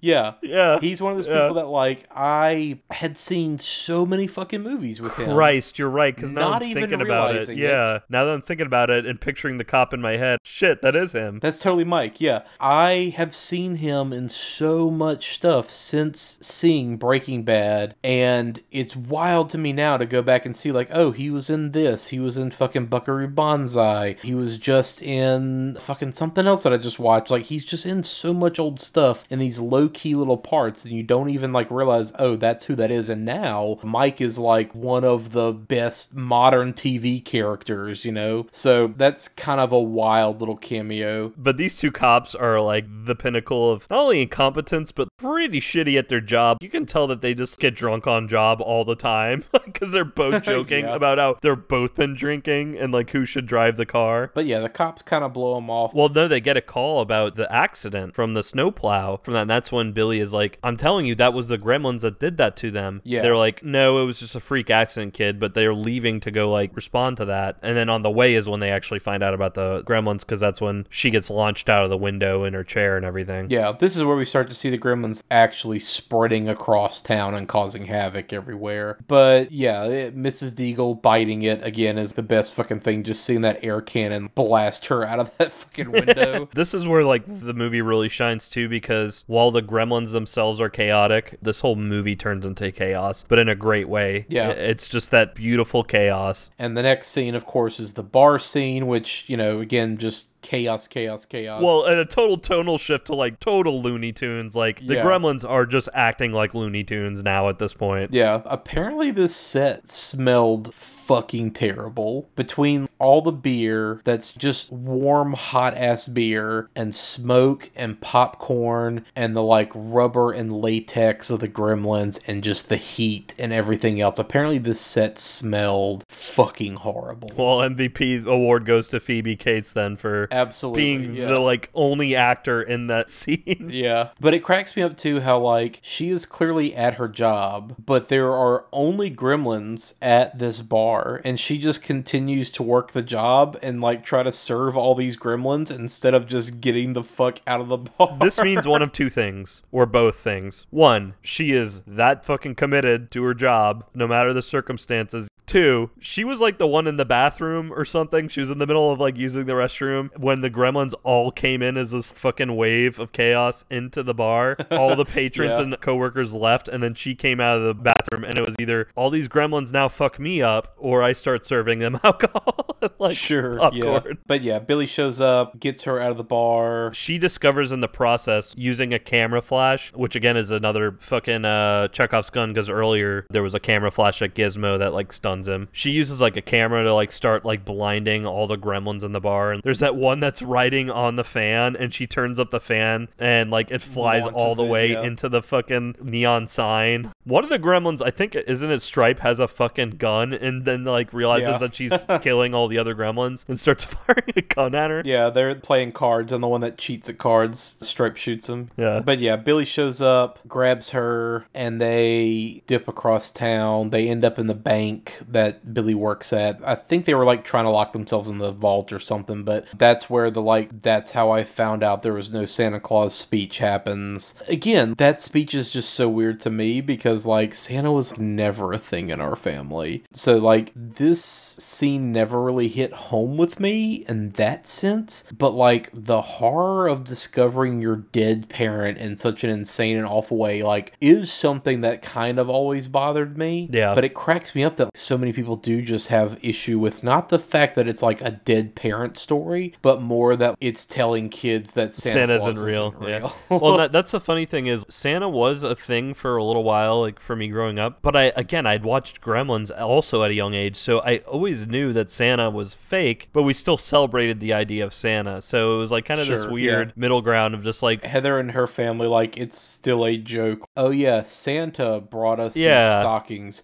Wink, wink, wink, wink, wink, wink, wink. Yeah, exactly. Like, and but even then, like, even as a young kid, it was almost like being a wrestling fan and understanding that wrestling, the nature of like how it's booked, is the quote unquote fake part, but still believing in the product of being this thing. And I think that's the way it was always for me as a kid with Santa, of just like, yeah, I know Santa's probably not real or is just straight up not real, but we're still going to go along with that. I'll still leave out a note for Santa when I was like six or seven years old, even though I know he's not real. So the next scene is uh them running down the street to the movie theater because they're trying to figure out like where the hell did they all go and they wander over to the movie theater and discover oh all the gremlins are fucking packed into the movie theater and they're all watching Snow White and it's delightful. It's it's again one of my favorite scenes of any movie. This is like a top fifty scene of all time for me. Is the Gremlins Yeah. watching Snow White and the Seven Dwarfs? They shot multiple plates with all the puppets in different sections of the theater and then optically composited all of them together to make it look like one big image, right? Because they only had, you know, so many different gremlin puppets to use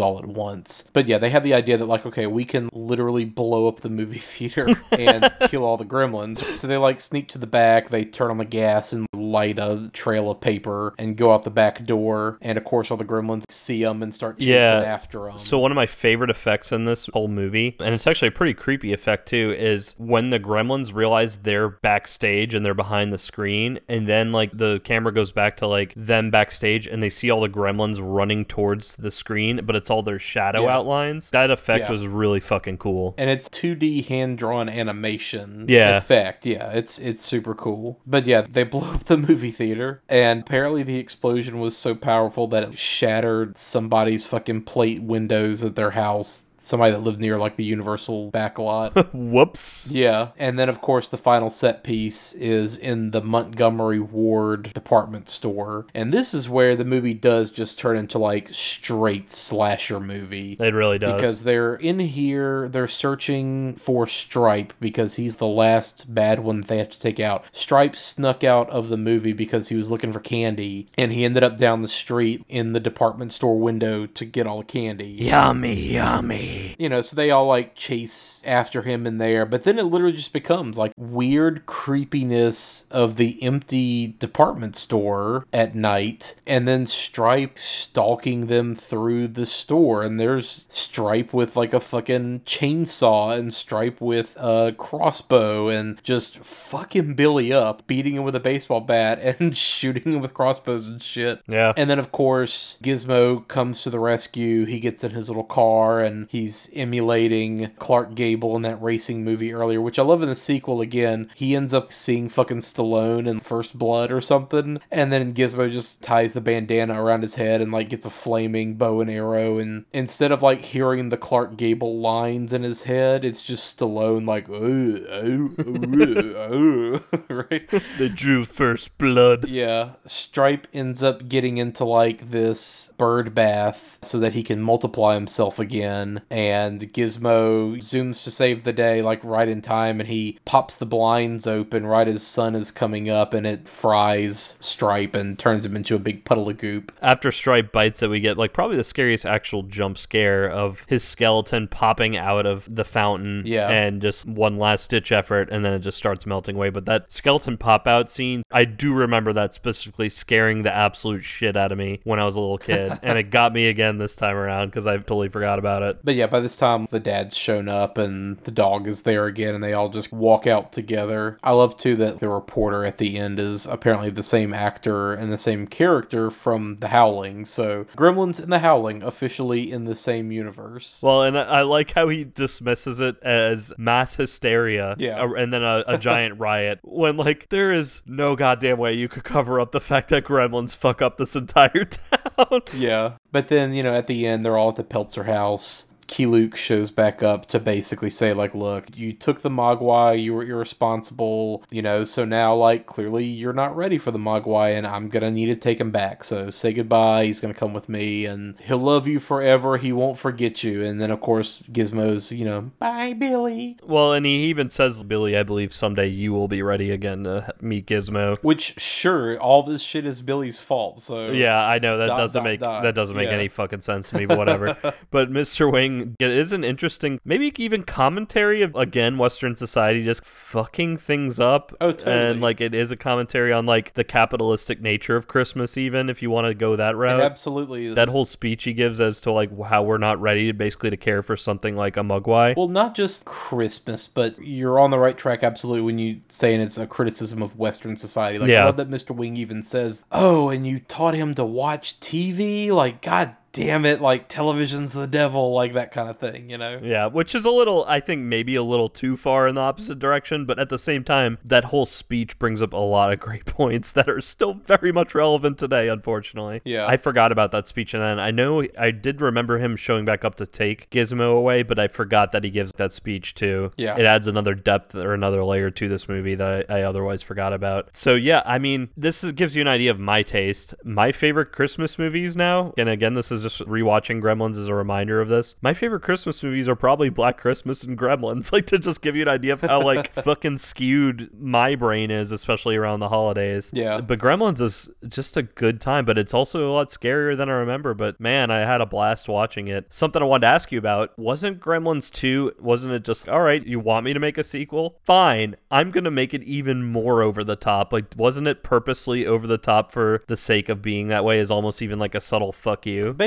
yeah. But it, then it winds up working. Yeah, basically, yeah. You know, we'll talk about the sequel here because the sequel is just straight up comedy. Well, spoiler alert, I do want to eventually cover the sequel on our podcast. Probably not for a while. you think? I would like to, yeah. Okay. Maybe even as like a giggle flicks. Yeah, I could I could see us doing that, but yeah, like the sequel is straight up comedy. It is just satire the entire way. Like Satire of the franchise too, like of Gremlins itself. satire of the franchise, but also still like lots of social commentary and societal commentary and everything else. Commentary on the first movie, certainly, but commentary on society and everything else, like the fucking Clamp Tower and, you know, Mr. Clamp that runs the whole place. Like, it is all just a fucking, like, dig at Donald Trump. Even back Yeah. then, everybody knew he was a shitbird, right? The entire movie is just making fun. And, and I joked about this a while back. What was the fucking deal in the late 80s, early 90s with so many movies being set in, like, tall mega skyscrapers where, like, everything you need is in this one building and we've got shopping malls and we've got grocery stores and we've got salons and entertainment and bars and you never have to leave this giant skyscraper. Fucking Gremlins 2, Demons 2, Poltergeist 3, like even fucking another Christmas classic, Die Hard to a degree, right? The, what was the fucking deal with that? But yeah, the sequel, you know, Warner Brothers was like, please, please, please make another one, make another one, right? and, you know, they kind of let Dante do whatever he wanted. And Just be careful what you ask for, Just yeah. like, yeah, fuck it. Like, let's just go like full crazy this time. I absolutely love the Key and Peele sketch. How Gremlins 2 got made. It's fucking Keegan Michael Key like playing Joe Dante, sitting in a like boardroom full of writers, and he's just like, all right, we gotta figure out Gremlins 2. Like, let's let's fucking do it. What what ideas do we have? Jordan Peele shows up and he's like the hot Hollywood script doctor who comes in to like juice up sequels and make them pop, you know. And he shows up and he's like, oh, I'm just gonna sit right here. Don't worry about me. I'm just I'm just here to like hang out. And then of course, as soon as they start talking, What if we did this? Everybody here gets to design their own gremlin. Um, I, I don't see that the uh, the gremlin design is broken. It's called brainstorming, not brain drizzling, sweet pea. Okay? Shut your mouth for a second. Look, here's the thing none of this is final. So you mean like, what if there was like a brainy gremlin? A brainy gremlin. You talking about a gremlin with glasses who could talk and sing New York, New York? That's brilliant. It's in the movie done. Whoa, whoa! You, you said that nothing was final. That was before I heard the words brainy and gremlin in the same sentence together. It's done. I love it. It's in the movie next. What about a uh, spider gremlin?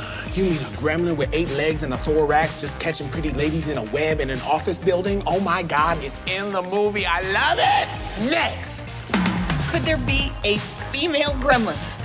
Lipstick boobies, bitch, you have me and little gremlin but JJ. I love it so much that it's not only in the movie, but it's definitely in the movie. Yes, yes, yes, in the movie. Done. That's why we need a woman in the writer's room. Next. I don't know. A googly-eyed gremlin? But you do know, because you talking about a gremlin whose sole purpose in this film is just that he looks stupid as fuck. Yes, it can be in the movie, and it is in the movie. Done. Next. What about you, Silver Fox? Um, electricity gremlin? You just said noun and gremlin, like you playing Mad Libs. You just like a child. You have the brain of a child. You do not have a high IQ, but you haphazardly came up with a gremlin that's just made out of bolts that is zigzagging all over the room and is done completely in animation. You a crazy person, and your idea's in the movie. Done. Next. and then it ends with him like leaving and the Joe Dante character being like, okay, you know none of this is gonna be in the movie. And then at the bottom it says all of this is in the movie.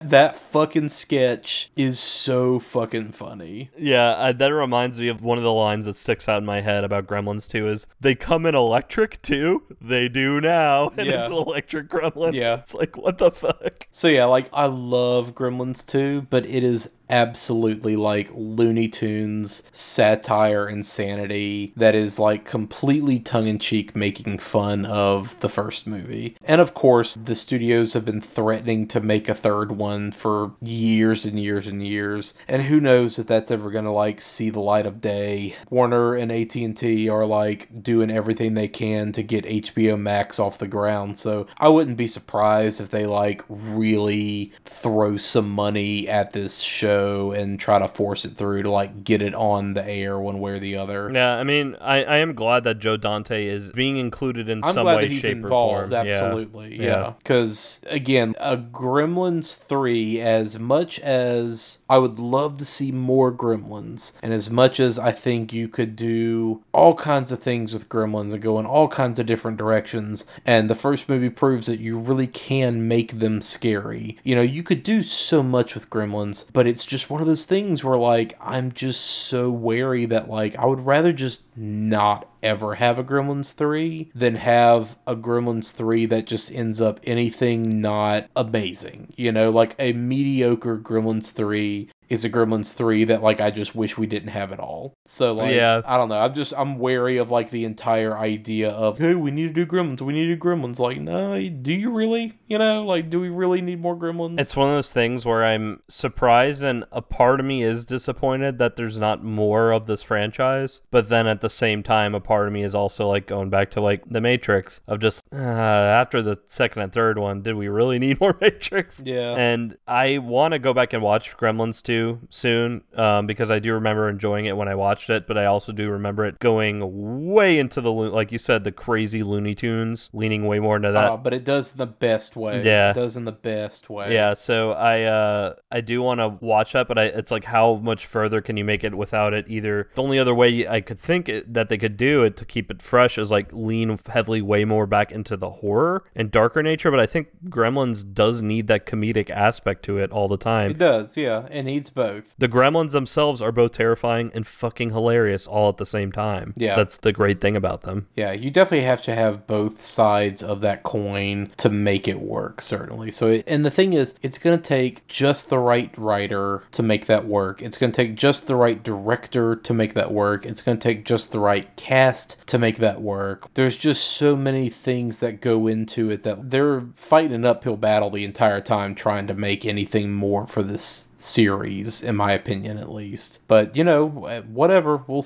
we'll see where it goes from there. But yeah, I mean that's pretty much it. You know, and what the fuck can we say about Gremlins that hasn't been said to death at this point? You know, so Yeah, I yeah. think it was fun for both of us to like revisit Gremlins, and this is a movie that I enjoy watching every holiday anyway. And even though this year is really fucking weird, I still enjoyed my Christmas Gremlins visit this year, so it was worthwhile. I mean, it, it really is. It's a perfect horror movie for Christmas time. Yeah, I mean, I think Black Christmas is a perfect horror movie for Christmas time as well, but, But you can watch Gremlins with your grandparents and your kids. The whole family can watch Gremlins together. exactly and have a great time. Yeah. Yeah. I, I, I don't know what else there is to say. I, I just have a lot of fun. Again, uh, hot take. I think this is Spielberg's best movie and he didn't even direct it. but yeah, I think this is a good one to like end the year on. This is our last for 2020. Good fucking riddance 2020. And, you know, much like this movie, this whole entire year, like everything that we were told not to do that was clearly spelled out for us, everyone was still just too fucking dumb and careless and selfish to avoid making those exact mistakes. So this movie is like a good encapsulation to this entire goddamn year of just fucking up that I think it's probably the best way that we can end this fucking year and move on to something new in uh 2021. A part of me wishes a fucking wave of gremlins just came and fucked everything up and then we could just start 2021 picking up the pieces fresh. Yeah. Well, you, you see like all the memes about like, okay, cool, what's it gonna be this month? And it's literal aliens that are just like, okay, cool, we're about to go on, guys. I'm so nervous. we need gremlins to just finish this fucking year off and let's be done with it. So Yeah, I mean- we figured that would be the best way for us to end our show this year. So Yep. Merry fucking Christmas. Happy everyone. holidays, all that jazz. Have a happy goddamn new year, I guess. Yeah. So Yeah. we'll see.